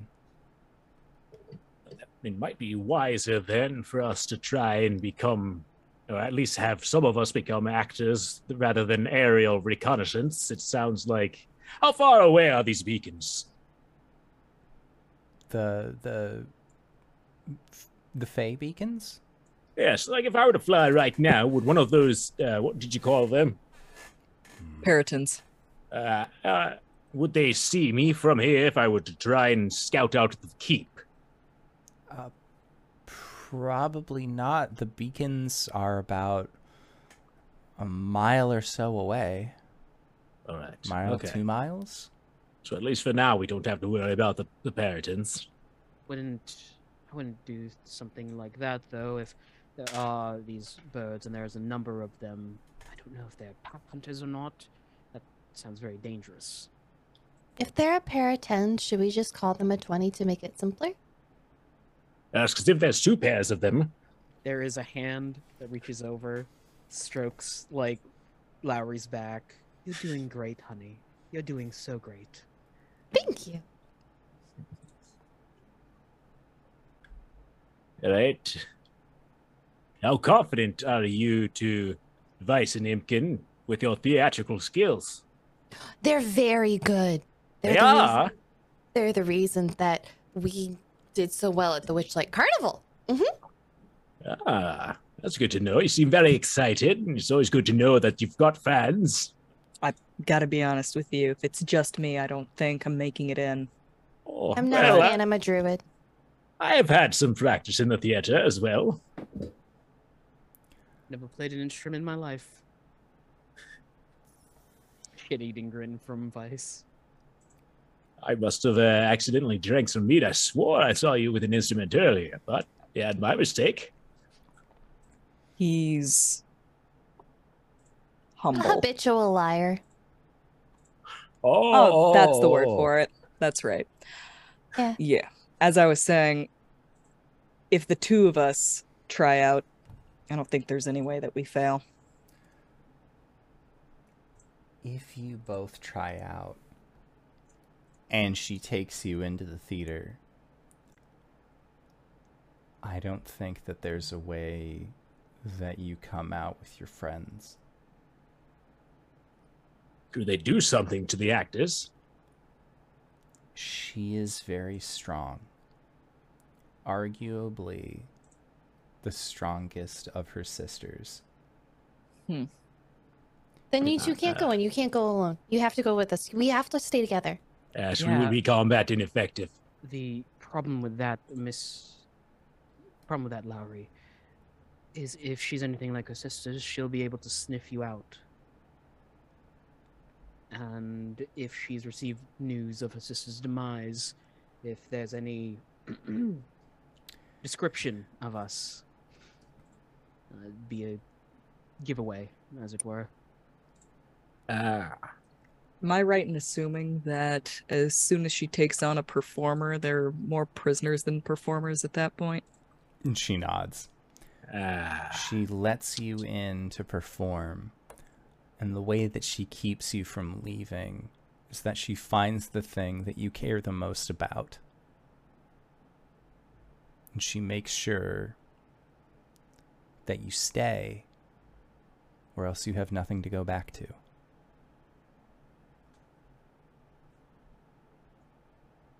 Ah, all right. I don't think I want to work for her. How, I think most you a- people don't want to work for Endelyn. were you under her employ? my sister and I auditioned, and she realized that we were the Salil t- twins. I was the sun, or I was the moon, and my sister was the sun. My sister is currently being held in Motherhorn. That's Glimmer, right? Glister, yes. Glister, Glister and Gleam. What was the name of this place? Motherhorn. Motherhorn.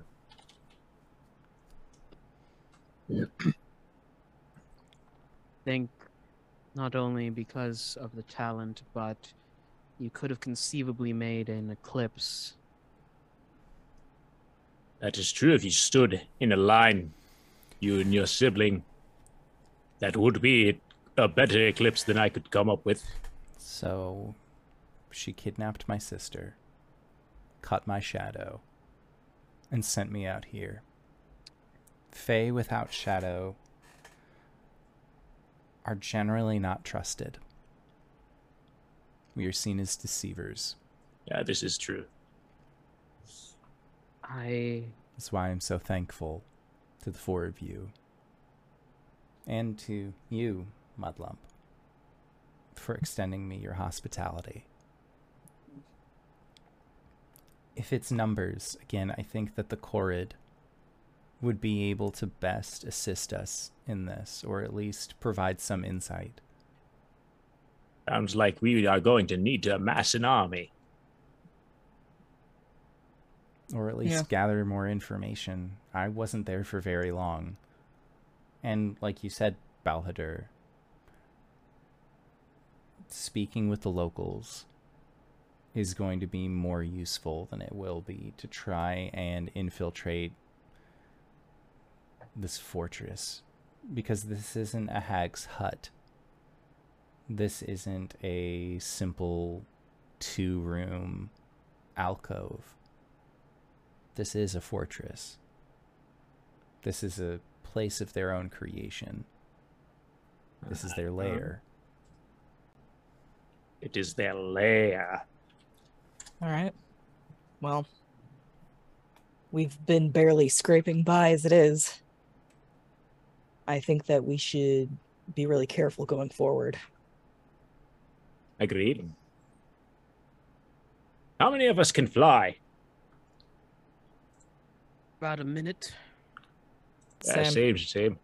Uh, we can do a quick flyby reconnaissance and then Um, take what little information we have to these Korreds. Get to I'm know them. hesitant to go into the sky with as much lightning going on as there is. As well as the Perytons, and also we might give ourselves away. Well, low visibility due to the smoke or the mist. The Perytons are over a mile away, so we have the time to ground ourselves. What was the third thing? Lightning.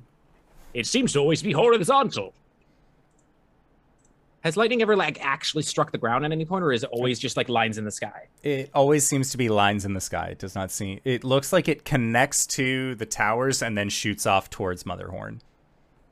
So, although those are valid concerns, and I do respect you thinking of these things, uh, it seems like we actually might have some protection.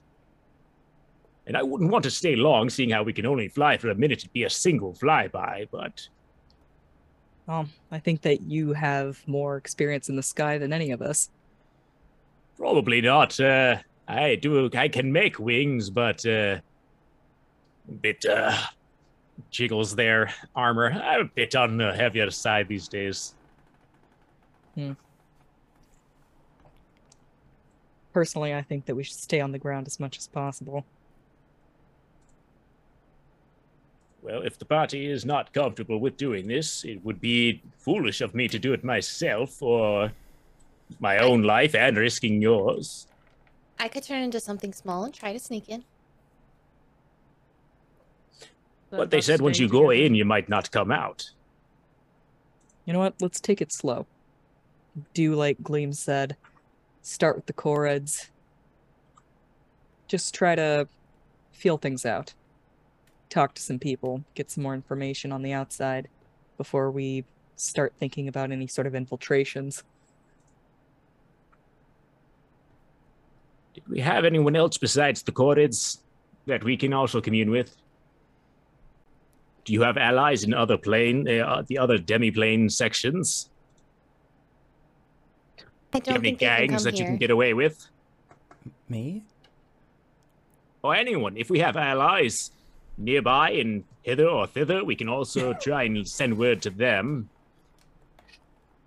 It would Well, be asking them to come into this dangerous place, but if we're going to siege the keep, we might as well bring everything we have.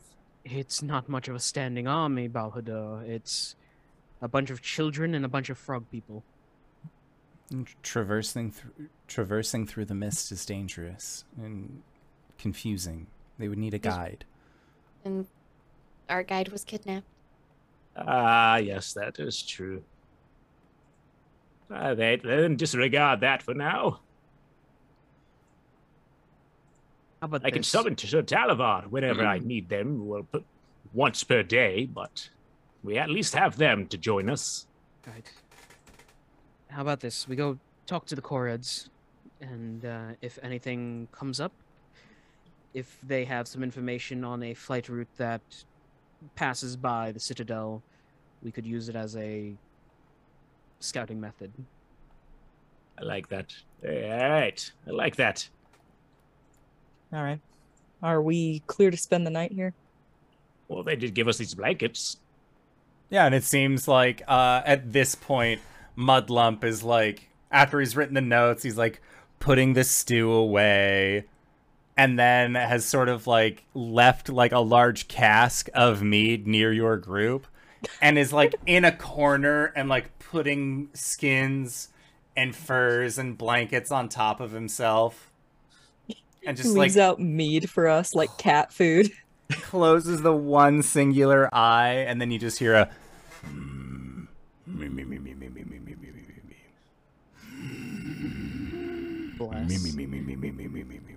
let's find a spot that isn't in the middle of the floor, just in case Mudlump decides to take a walk in the middle of the night. Ah, that is wise. But uh, if we're going to do this bright and early tomorrow, we should probably get some rest. And right, Gleam then. nods uh, and says uh, that uh, she'll go and, and inform Amador of the upcoming plan, and uh, then she'll come back and, and sleep as much as she needs to. She is an elf, so there isn't much need for sleep, but she'll at least meditate. All right.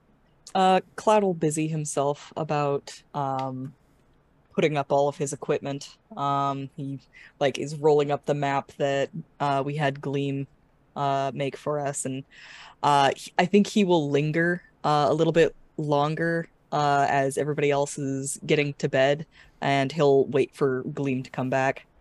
Yeah, Right. I have to do a nightly ritual since I am away from home. Uh, I'll find a spot to do that. It might take a while, and I don't want to keep people up. Okay. Yeah, and like Balhadar, you like if anything, it's like nobody's gonna be in the apiary like doing anything. So like going towards like the place where all the bees are being kept seems like the smartest choice. Uh, that and like they're tame bees. They're not aggressive by any means. They've been Most bees are nice. respectable if you don't agitate them. Yep. And so you pass Gleam on the way out, and Gleam comes back in. Clout sees you, uh, like putting things away, and she just sort of like stops and sees you, and then like, like she still is like a little like has a little rosy in the cheeks, um, from the mead that she had earlier. Uh, and Lowry, at this point, I imagine that you were just like passed out. Uh vice you like made sure to tuck her in and are also like getting cozy. Uh and she'll come up and say like a, a deep breath there is that like little bit of a pause? Like you could tell she is thinking about what to say and then says i think you played wonderfully Thanks. I'm not really a musician, but I do my best. Um, and he's gonna pour himself one last one last glass of mead. Um, and he'll like pull out another glass and just sort of like offer to her. she'll nod and take it All right. Um, he'll just sort of lean there for a second, sipping quietly. Um, and then he says, We're gonna do everything we can to get your sister back. and she nods and says, Why did you come to this place? Not here specifically. I mean, the Cyclops apparently offered us safe passage here, so I can understand wanting to have gotten out of the rain, but why, if you don't mind me asking, did you come to Prismeer? This doesn't exactly seem. If I had known what was here, I don't think I would have come as willingly as I did. So why did you? I think I lost my way. I've got a sister too. And I'm trying to find my way back to her. And your sister, what's she like?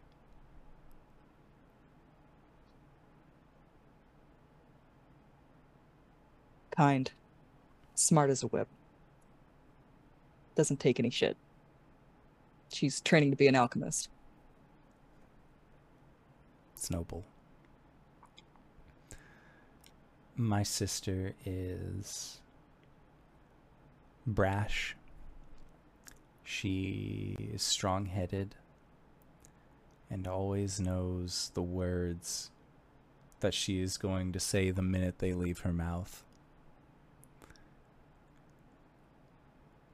In a sense, my sister is everything that I am not.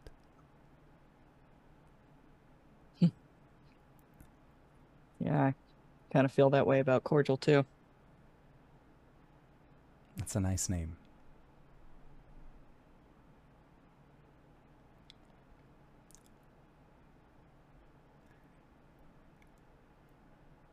Do you ever find it strange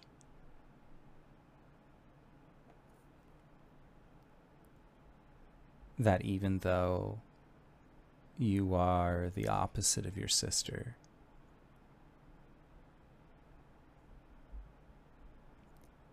that there is a sense of almost almost a dramatic effect to it. Mummers would describe it as a foil that there is well a sun and a moon. Well, I. You kind of watch each other's backs, you know? I'm not the sharpest crayon in the drawer, and She like has a little bit of a smile and just nods. a lot of the times she can't be as assertive as she needs to be. So we make up for each other's weaknesses.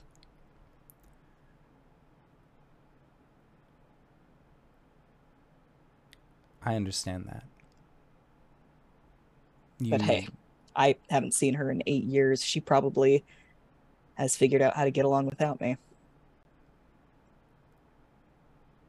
regardless of if she has learned to live in a world where you are not present, I doubt that there would be a single moment where if you were flying through the air and she was on the other trapeze that she would not reach out to grab for you. As much as my sister infuriated me at times, and our personalities didn't particularly line up from time to time. The show must go on.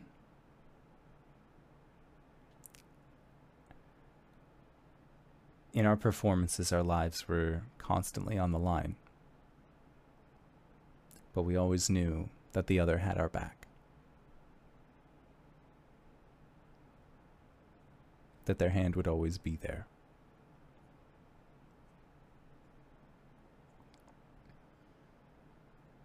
So knowing that my sister is in danger.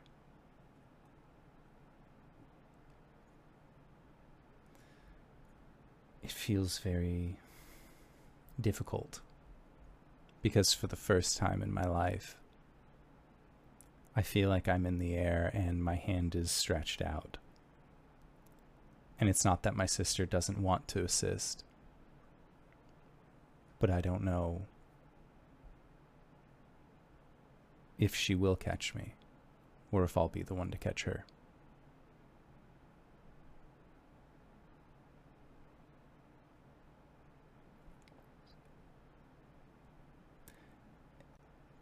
Anyway, I'm I'm sorry for bringing down the mood. You No, no, it's okay. It's um just really resonated.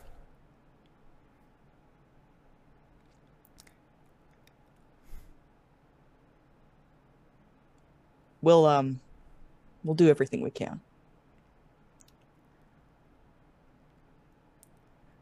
I know. Hey, and um I hope that you do. if we do see any perytons, uh just stick close to me, okay? She nods.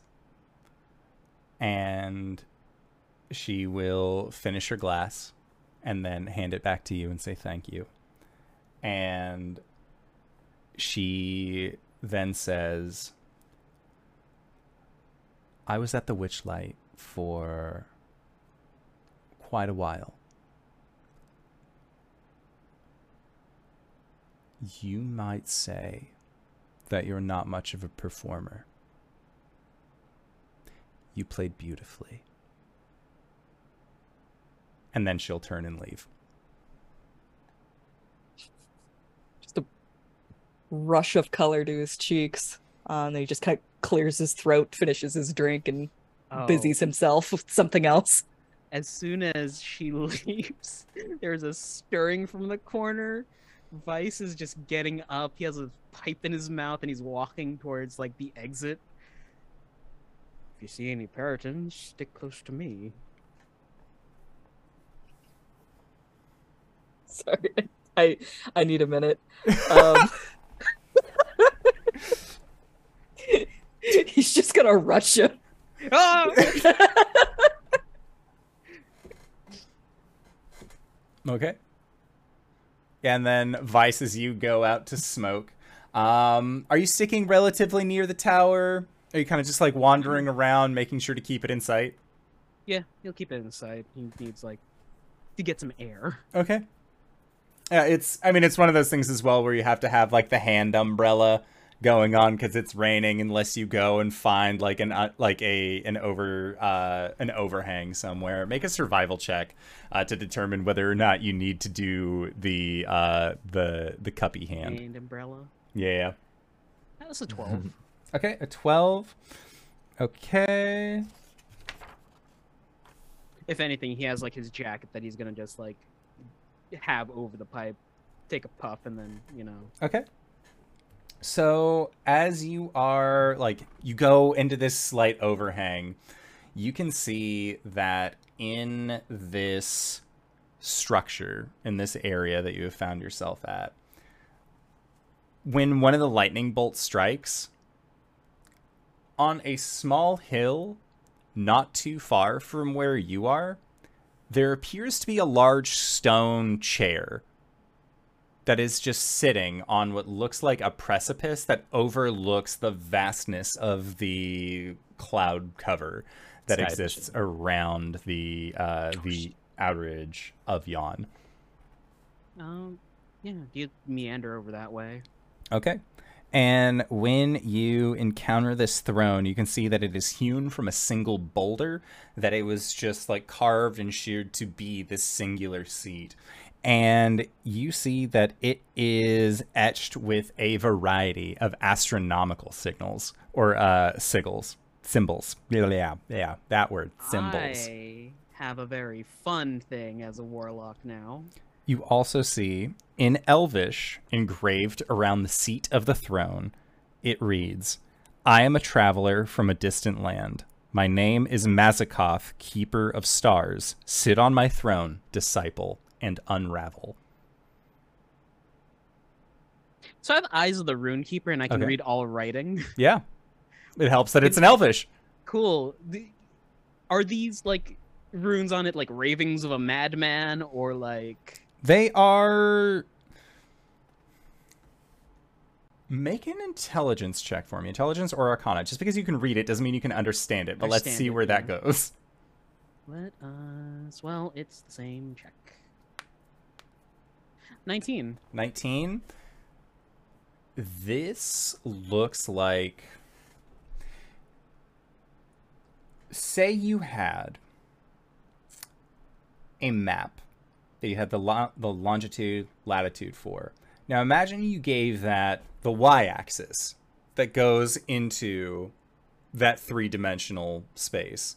Now apply that to a map of everything above the very stars in the sky, suns, moons, galaxies. It looks like the symbols that are written on here are giving a description of a place, a singular place. He's gonna lean around the side of the chair and look at the tower if that's within view. It is not. It is actually. It looks like the chair is facing off into. Oh no, I, I imagine you walk to the front Oh, of the oh, chair. so gotcha. he's, like leaning to the side. Well, unraveling wouldn't be the worst thing to happen to me. How big is this chair? It is large enough for a, a humanoid-sized creature, and as you kind of sit in, it seems kind of seems to fit rather well. It's kind of nice. All right, mighty stargazer, unravel this disciple. Okay. So, as you stare, you've just taken a nice, uh, a, a good, you know, one for the road from your pipe. Sit down. You know, there's like a little bit of like mist and rain. The the heavy rains have have uh, kind of let up at this point, and as you sit, after a minute goes by, what appears before you is that it looks like the clouds part and you are met with an infinitesimal starry sky. And as you stare at this starry sky, it looks like the old Windows 2000 screensaver where the stars are getting closer to you and the clouds seem to separate and it is like the opening of Thor Ragnarok where Thor is on the chair and all of the lights and the bifrost is going by and Vice that is you just sitting looking at this as it looks like the entirety of star space of the astral plane of everything that could possibly be found in the area above where you call ground is just shooting past you until as you are hurtling that hurtling seems to stop and you feel yourself slightly adrift.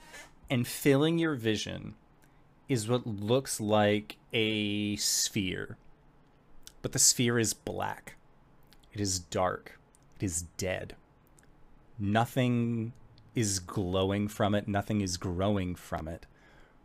But it seems that space and time is warping to try and touch it, but it can't. But it is held in place, this celestial body. And you feel a sensation in the back of your neck like a droplet of water that has just made contact with the surface. And as that rippling seems to kind of fill your body, you get a fragment of Mazakoth's psyche. So, Okay. Arcana, Deception, History, Insight, Intimidation, or Survival. Pick one. You are now proficient in it. Oh damn. Uh, I'm gonna become proficient in Arcana. Okay. And as you are doing this, now, it is noted, Clout, Vice said something shitty, or like made fun of you for having this like tender moment, and then he left. About 30 minutes goes by, you still have not seen Vice. 45 minutes goes by, you have not seen Vice. An hour goes by, and you have not seen your party member. Does this concern you at all, or are you just like, ah, fuck that guy, and like blink it over? Well, the first 30 minutes, it's all like, yeah, good riddance. And then, like, 45 minutes goes by, and it's all like, huh, he must be really scared of me. And then an hour goes by, and it's all like, all right, what the fuck's going on? So he's gonna stick his head out just to, like, get. Uh, just to see if he happens to be nearby or if he's being eaten by something. Yeah, make a survival check. Or a perception check, I guess, if you're trying to like give a good looky. I mean, either one. 19? A 19? Okay. Yeah, you see. You don't see Vice. But you do see from your looky that there is a nice overhang where you know that you would go if you wanted to get out of the rain. And so you kind of like tread over towards where that overhang is. And then from there, again, sort of like looking around. And you again searching around your eyes fixate on what looks like the back of this sheer face and you can see that like twin horn pattern just like poking up over it There'd be like a bit of smoke coming out as well. sure Hey, dipshit, you actually gonna sleep tonight or what? there's no response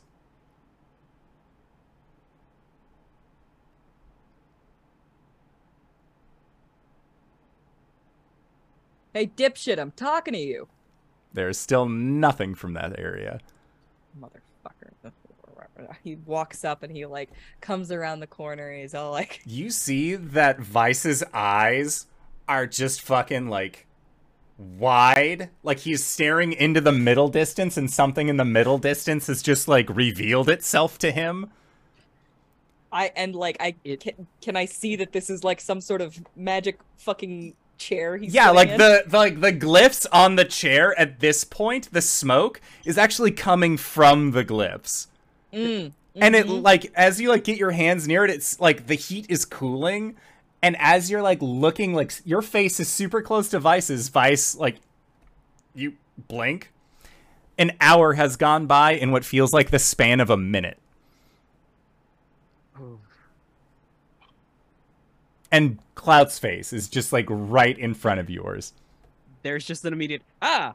what the fuck? Hi, you are close, sir. You are smoking. Thank you. No, And- literally. vice that reminds me that reminds you and you look down and your pipe is just like waterlogged at this point Tip the contents out, bang it against the chair. Uh, so what brings you out here, good sir? what the fuck was in that pipe? I don't know. I have to talk to my dealer later. Just go to bed. Vice will nod his head. Just gonna leave, like scratching the back of his head, like fucking hell. We're in the middle of a strange land, and he's over here getting high. Vice will pat the chair. Move on. Maybe jog up behind Clout. yeah So, so you're making promises, huh? That wasn't your conversation to listen to. Well, you were having it in a public space. It was kind of hard not to listen in. You could have made an effort. Next time I shall sit up, look at you, cover my ears, and then lay back down. Maybe next time I push you off the cliff. How about that?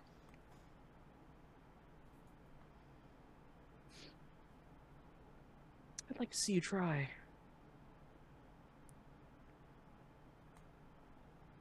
Clouded is taking every inch, every every single molecule of being to not just lift and hug.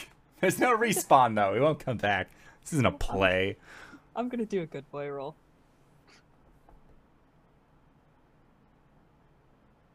Oh, I forgot that I've got hardware acceleration on. Or off, whichever one makes the dice chug real hard. Aw. It's like watching it's like watching Clout's single brain cell. A three! Uh oh. Um, hmm. I'm gonna shove him. Yeah. Make a push attack.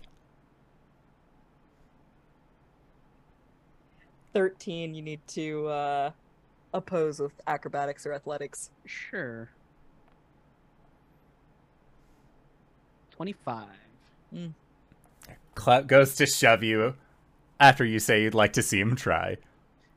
Uh, Vice is gonna spin behind Clout and just like grab the back of Clout's shirt so he doesn't stumble off the edge.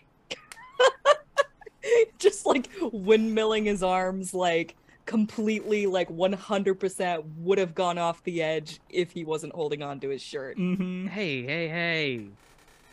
Dangerous, jackass. Point made. Pull him back. If my teasing is rubbing you the wrong way, I apologize. It's just nice to see you talking to other people. That's all. I doubt you know how to rub anyone the wrong way. Well, there was this half orc. All right, all right. Now I feel a little weird that you're making those kind of jokes. You don't. you don't have a monopoly on dirty jokes. I beg to differ, good sir. I am the bad, dirty joke dispenser, dealer. Per- you know what? I should really talk to my dealer about what was in that pipe. Listen, just because I have anger issues doesn't mean I have, don't have a sense of humor. You realize you have anger issues. You're growing. Oh my god Trust god. me, I am the one most aware of my anger issues.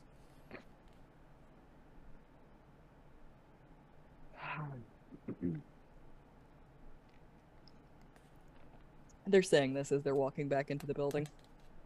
Okay. You. Before they get in. I know your sister, by the way. It's gonna stiffen a little. Would you like to know how she's doing?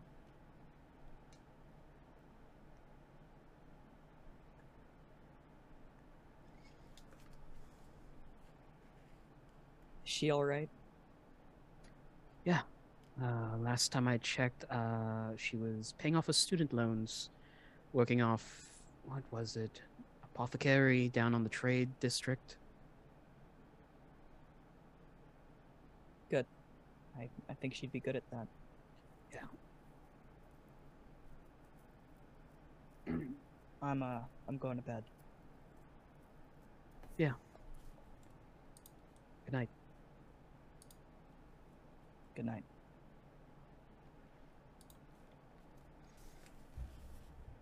Okay.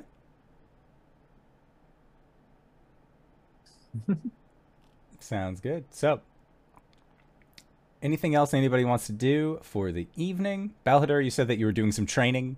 Uh, ritual. Yes, ritual. Uh, this would have been the the first long rest outside of a private room. So uh, in the apiary, uh, Balhadur pulls out of out of their adventure their backpack uh, a what looks like a key ring, but instead connected to this loop of metal are small shards of what look like eggshells. Um, they have a variety of colors, uh, and uh, Balhadur thumbs through each one. Yeah, buffer, bed snapper, radiant, blank biter, chomper, door scraper, and just starts listing off the names of their grandchildren. Uh, and when they finally get to the end, you know, Jar Scratcher, Snuggler, oh Chud, good night. And pat and puts the keyring next to where they will lay their head. No, so cute. Balhadar is the best of us. That's canon now. Someone has to be. Okay, so the morning will come for us all eventually. And when it does, Lowry, can you make me a con save, please?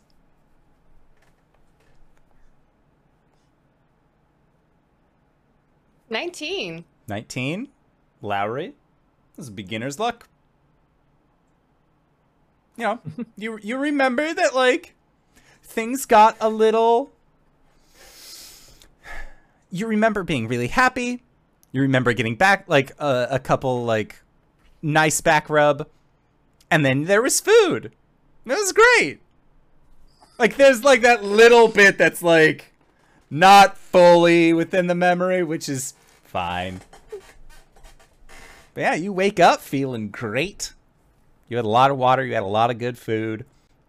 Uh, and the rest of the party, you were able to wake up as well. Gleam is like has her small pack ready uh, and is uh, more than happy to begin the long trip to where the Korreds are. Uh, she describes this place as Lockbury Hedge. Or Henge, not Hedge.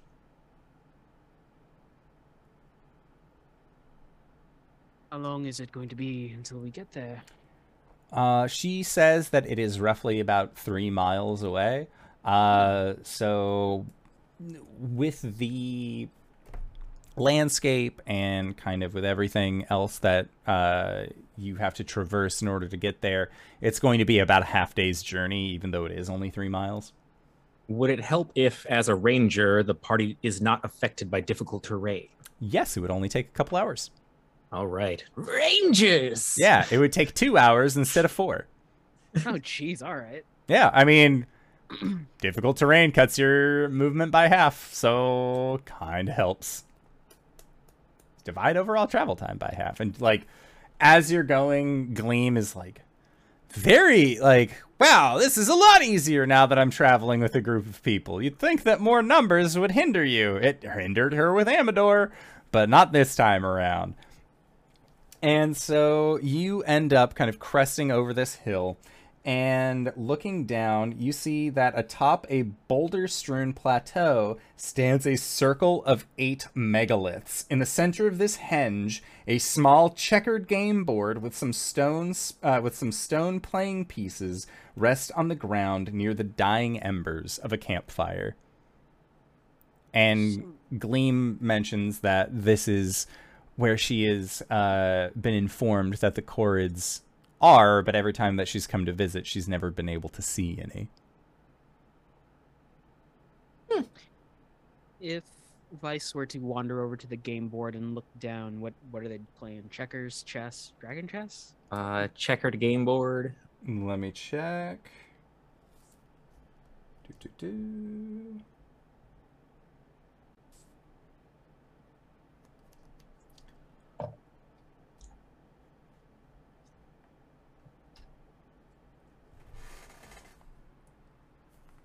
Ah, where it says game board below, and then it's not below, it's on the next page.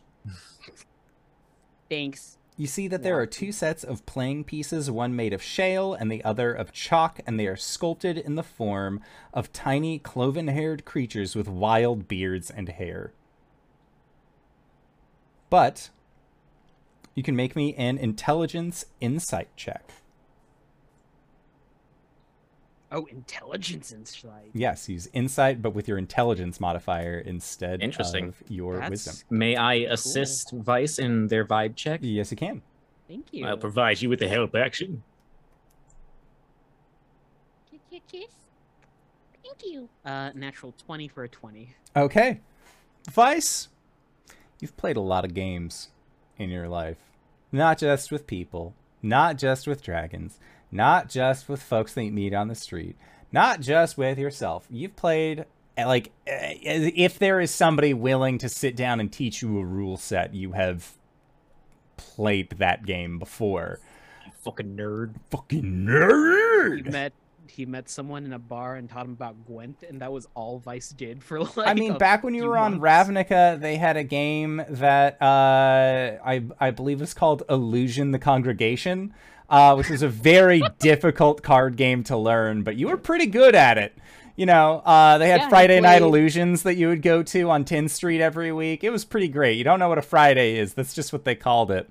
Uh, hated because he ran Blue Mill. it was just it was a whole thing like the orzhov were always you felt cheating uh but looking at it Centaur who would play it, and she was always a sore loser. always uh but you do get the understanding that slate can beat chalk in a single move But what Vice is the reaches- game? It is just some. It, it. You're guessing it's like a chess style game. It's just described as having unique figures of korreds made of different varieties on either side. Uh, he's just gonna quip. Well, it looks like Chalk is in a very desperate situation. I don't Yeah, think there's a way to get out of it. Do you want to leave a note for whoever is playing this? Uh, would it be rude to make the move for them? It'd be very rude to make the uh, move for them. This is a private game. I don't think they'd like backseaters. But if anyone is listening, I'd be wary about a particular move. Okay. Uh, and then Clout and Lowry, while the two of them are investigating the game, what are you two doing? I'd like to cast Detect Magic. Okay. Sounds good. So, with your detect magic, each of these pillars uh, shale, chalk, flint, granite, slate, basalt, obsidian, and marble are all radiating with a magical glow, but not the entire megalith. It seems like each of these are radiating with that kind of magical essence only about two feet up, two to three feet up on each of the pillars. And while you're looking at that and kind of thinking about it, you also notice that the pillar for chalk and the pillar for slate have what look like sets of cloven hoof prints that go up to these large megaliths. What is the school of magic that I'm seeing? You are assuming that this would be a transmogrification spell. Transmutation. Transmutation, that one, not the evil wizards. Well, their wizards aren't evil, but they can. Anyways, not the Harry Potter. That one, that one, that one, that one, that one, that one, and that one all have transmutation magic on them. About two feet up. Oh, and those two have hoof prints by them. And Vice, is you and uh, Vice, you and Balhader, as this is explained, you look down and see that the hoof prints are actually coming from the seats by where this game board was. Oh shit! I think these are doors. Little domiciles where the creatures are playing chess with one another. Well, a board game with one another. Good eye, Moon. So they're living in the pieces? Or in the monoliths. Ah, yes, I think they're inside these monoliths. Yeah. Transmutation magic, you said. Mhm. Where exactly? There, there, there, there, and there. Like the Uh, whole thing, or No, d- just two two feet up. Uh, the first place that she points out there, I'm going to cast Dispel Magic. rude. So, uh, so the first one that you point to is going to be, I believe, slate. Let me just check on that real quick. Yep, shale is the first one, and shale.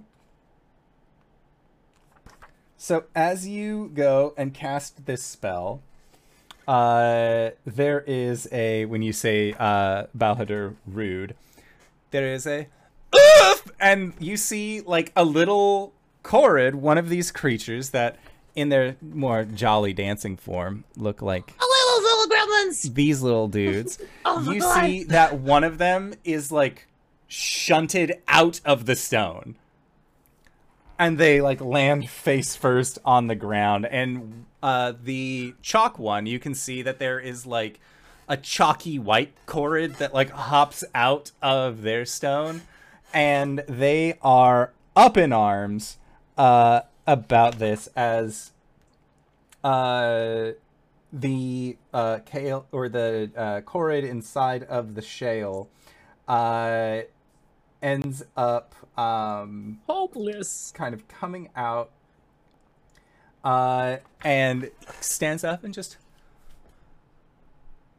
What do you think you're doing over there? What do you think you're doing, That's Clout? rather rude. Ah, Right. sorry, I didn't realize that Sorry.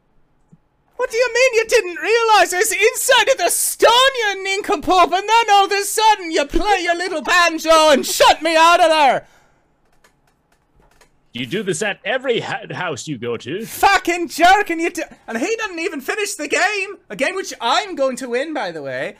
And the one covered in chalk was like, "Well, you're not going to win the game if we don't ever get to finish the game." Oh, shut you up! I win. That's what I do. Now, what brings you all here? The name's Argantel, Queen Argantel, mind you, and this is my cousin Jugu. I apologize for intruding, Your Majesty. You should have finished the game. That way we'd have come back. I could have won. I I prefer to Believe it get or not- consent before I play with other people's shit and Yep. damage their houses. My believe or house not, isn't thought this was damaged. the less rude thing to do. My house isn't damaged. I could do it again if I wanted. Oh, good. I'm I was glad melding into the out of home. stone. You were what now? I was melding into it. Haven't you ever just like gone up to like a bush or a rock and then thought rock thoughts and then like you were able to go inside of it? It was melding. I think I did that with a hay bale once. Gross. Then you were thinking, hay thoughts. That's fantastic. Never heard of such magic. And she then uh, says, Before we even get into the thick of it, I got two words for you. Are you allied with Endelyn? That's more than two. Eh, faith, And she like uh, gives you a stern look, and Jugu's just like, "You should not correct her on word count." And Gleam pipes up. We were actually going to ask about assistance in dealing with Endelyn, and then sort of like, like goes back around the group. And the Horrid Korred effort. narrows their eyes. If it makes any of a difference, uh, we are responsible for taking out two of the three of the Hourglass Coven. Two out of three, you say? Endelyn's the last one on our list. You got any proof to this pudding you presented me today? Oh, I have this. Um, and it's Lowry gestures to the floating lily pad that she has that I keep forgetting exists. I'll take that as a yes. Uh, Clout will take out a handkerchief and smear the makeup off his face. Um, A servant of uh, Queen Zybilna? just sort of offer up his cheek. Fascinating. I ain't seen a mark like that in a long time. We're Okay. To bring her back. You helped me win the game. You brought the spoils of war from the others. And you got the Queen's mark on you. This point, I like you fine. Vice, Vice, you said you knew how to, how to make the right move. Oh, yeah. She points. Do it. One more. One play for me. Show me you can win. You got this. Uh, whose turn? Yours or? It was mine. Make the play. Vice lifts up the piece, puts it somewhere. Pressure's Checkmate. on. Don't fuck up. And like Ah, her and uh, her and Ju- uh, uh, his name is Jagu. Her and Jagu are looking, and as soon as you do, Vice, she uh just in your fucking face, Jago! I told you Slate wins every time. And he just oh motherfuck and like flips the table over, and she's just like full on laughing. And at this, you can hear like the sounds like as the other like korreds are coming out, having melded with their stone, and each one like has a different kind of coloration uh, to them. Uh, with uh, basalt being more of like a uh, kind of like that bluish, uh, gray stone, um, granite being a lighter gray, obsidian is jet black, and then Malo of Marble actually has what we would consider to be like a vitiligo. Like it looks like they have like a marbling of pigment uh, on them as well, uh, as they all sort of come out, and they are all just like laughing and pointing at Jagu, uh, who is in the process of like crushing the game board underneath one of his cloven hooves. And uh, that. Um, uh, yeah, yeah, yeah. Argantel, the queen, ends up bowing, uh, or not bowing necessarily, but she says, Well, if it's help that you want, it's help you can get. You help me win my game, you kill the other hags, and I like you fine. So, what all do you know about Endelyn? Exposition. Uh, eclipses, uh, the actors, uh, the hostages. Uh, Something some- about a fool's sta- scepter. It's holding onto a star child. I'm sorry, what? Star child. The the the twin of the moon.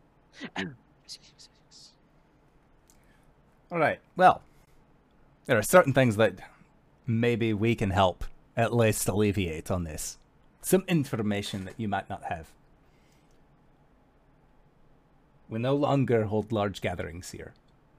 It's not something that we do very often anymore. Mostly because Bitter End's meddling, and she has instructed her. Well, I instructed to my fellows to sort of like hide out in the rucks. So that way, in case she comes with her iron shears again, she can't be snipping our hairs, trying to take what's ours from us to utilize in her mechanical things. She comes here. She tries. She sends folks here. Whether They- it's one of those shadows, whether it's one of them shadows, or I have heard that some of the Brigganocks have actually participated in stealing away some of my kin. That's why we gotta scare them right in the mind. The brigand what? Brigganock is like my my mortal enemy. I understand that. And Balhadur, you can make a history check if you like. I'm from the Feywild. All right, history. 15. A 15, that would be enough to know what a Brigganock is. A Brigganock is a tiny fey creature. They are no larger than the size of a mouse. They have a sort of elongated, uh, whiskery snout that ends in a uh, like a little bat nose. Uh, and what's interesting about the the Brigganocks uh, is that even though they are just like hunched little guys, their soul is actually on the outside of their body. Uh, that is always no more than 30 feet away from them. Uh, that they actually use as an additional source of light. And Balhadur, you would know that the Brigganocks look like this. Why is everything so fucking cute in this book? And again, Oh. no larger than the spell size of a mouse. Uh, B R I G G A N O C K. Okay, cool. Brigganocks. Oh, I understand what those things are. The It's my mortal enemy. And as uh, she says this, uh, the other Korreds uh, begin to like put their hands over their head and start grinding their teeth. And one actually like grabs a handful of rock and just like puts it into their mouth and just like uh, to try and drown out a noise. And as they stamp their hooves and grind their teeth, you can hear the faint sound of pickaxes tapping on stone that is carried to them on the wind. Queen Argantel runs to a boulder, picks it up, and hurls it a hundred feet in the direction that the noise uh, of the noise. And while she screams, "Death to the Brigganocks!" and a peal of thunder accompanies her as she just throws this boulder. I hit him so much. I feel like I understand these people more than anybody we've ever met. They do seem like the kind of folk you'd get along with. well, Look, the Brigganocks are helping the bitter end make all of her wicked contraptions, and they also hide and guard the schematic diagrams for new contraptions in their mine. Where is this mine? This mine, oh, it's about. Uh, it's been getting ever closer as they've continued to work on, but it's about a half mile that way. Right now, we have some stone statues of our kind outside making like mean mugging faces at them. just so that way, like, they look out and they're like, oh, that's fucking scary. And they're right to think so because then they go right back into the mine. So what you're saying is we don't necessarily need to eliminate them. We could scare the ever living shit out of them. Yes! If you can just like scare them. Killing them's pretty good, but I understand some people have hang-ups about murder and killing in the Feywild. oh no, I but do like not if have said hang-ups. If Well, we're good, going to then draw kill 'em all! alliances, then an enemy of yours is an enemy of ours. Yeah, just get rid of him. I don't care how you do it. It's just like off you go, because every time that they mine and they're close to us, it we can hear it. It's like, have you ever had a board made entirely of chalk that you just drag your fingers down? Oh, yep. It's like that, but every time it's their little picks, just crack, crack, crack, right into my fucking ear. All right. So who wants to be on pest control? It sounds like a simple enough task. I can be pretty intimidating. Also, simple task, possibly. One of our mates, a galeb duhr, was working, infiltrated the mine. He overheard several of those Brigganocks. Apparently, they have a secret passage into Motherhorn. If you want to kill Endelyn, get rid of the Brigganocks. The tunnel's all yours. I'm already loving this alliance we are drawing here. I like to think so. And if you like to consider it an alliance, here. Spits in their palm, extends out. Shake on it.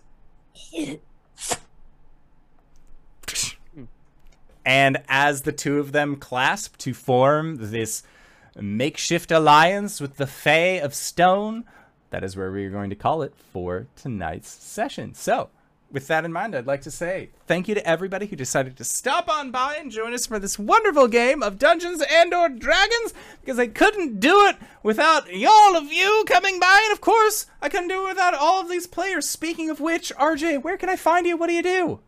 Hey everybody, I'm RJ. You can catch me at RJ282 on Twitter and Twitch, where I tweet about the nerdy things in my life and sometimes stream with my friends. Uh, of course, you can catch me here Mondays and Sundays. Mondays for our 5e campaign, where I play Calum, a Shatterkai wizard. Um, Sundays for Witchlight, of course, you know I'm Vice, the Tiefling Rogue Warlock. Um, coming up next week, we are resuming Nexus Adventures over at the Hype Goblins channel, uh, 10 a.m. EST on Sundays. Uh, other than that, Thursdays over at GGK, where we do Elegant Magics. Uh, it's we swap from Urban Shadows to Monster of the Week, so catch me there. I have yet to select my playbook, but it's going to be fun. Um, Saturdays, we are going weekly now for our Parslings game, which is a deck building uh, game where we use words instead of dice. Also on GGK, I'm playing a person named You. They were literally raised by wolves. Uh, other than that, uh, I will be DMing something in the new feature on a very, very lovely channel. So there'll be some announcements going out about that in the future. Check out my Twitter for that. DanaeKeener.com. Oh, that means it's me next. Uh, hey everybody, uh, I am Sarah. I have been playing Lowry Moon. You can find me all over the internet as the Hype Goblin, doing a whole bunch of TTRPG related stuff, uh, both related to this channel, my own, and uh, my YouTube channel. If you'd like to, you know, go check out some of that content, that's a fun time. Uh, also, recently I have taken over the role of Desdemona on Tubular Teens with Titans, a audio drama that is kind of a take on the Power Rangers type motif. So uh, go check it out. The episodes are short, they're a lot of fun, and starting with episode seven, you will hear me as Desdemona, and you will also hear me in the upcoming season two. DanaeKeener.com. Howdy, everybody. I'm Media Flare. I am a voice actor and streamer. You can find me here uh, on Sundays, of course, and also on Thursdays, where some of us uh, play a Call of Cthulhu game based in the SCP universe. Um, you can also hear me as the journalist Russell Gainsley on Zark Media's Star Citizen uh, News Network.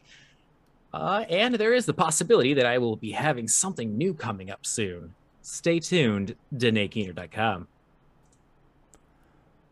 I'm DanaeKeener.com. Hi, everybody. I'm Danae Keener. You can find me at DanaeKeener.com. I do nerdy drawings, mostly related to D&D and a lot of things on this channel. There goes Bram. Uh, you can also find me at Danae Keener on Twitter. There's a pinned tweet there. You can see my schedule and all the things that I'm up to. So go and check it out, DanaeKeener.com. And if you've made it this far, you probably already know who I am. But if you don't, hey Acorns, what's up? It's me, your buddy, your pal, your friend, the Indoor Adventurer, the showrunner here at twitch.tv slash indoor adventures. We do shows like this on Monday, Thursday, and Sunday at 6 p.m. Pacific Standard Time, at least for now, while I get my schedule fixed.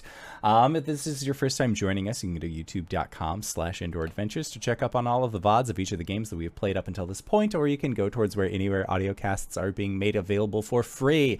You can find us there under the same moniker. And speaking of things that are being made available for free, if you go to patreon.com slash indoor adventures, you can check up on our after show called Nights in the Courtyard, where we answer questions not only from each other, but also from the community. So if you have any questions for myself or any of these other fine folk, feel free to join us again at patreon.com slash indoor adventures. But for now, we are going to be heading out. So I'd like to say once again, thank you to everybody who decided to stop by. Thank you to these players for putting up with my bullshit once again this week. And we'll see all of you guys next time. All right, everybody. Bye bye.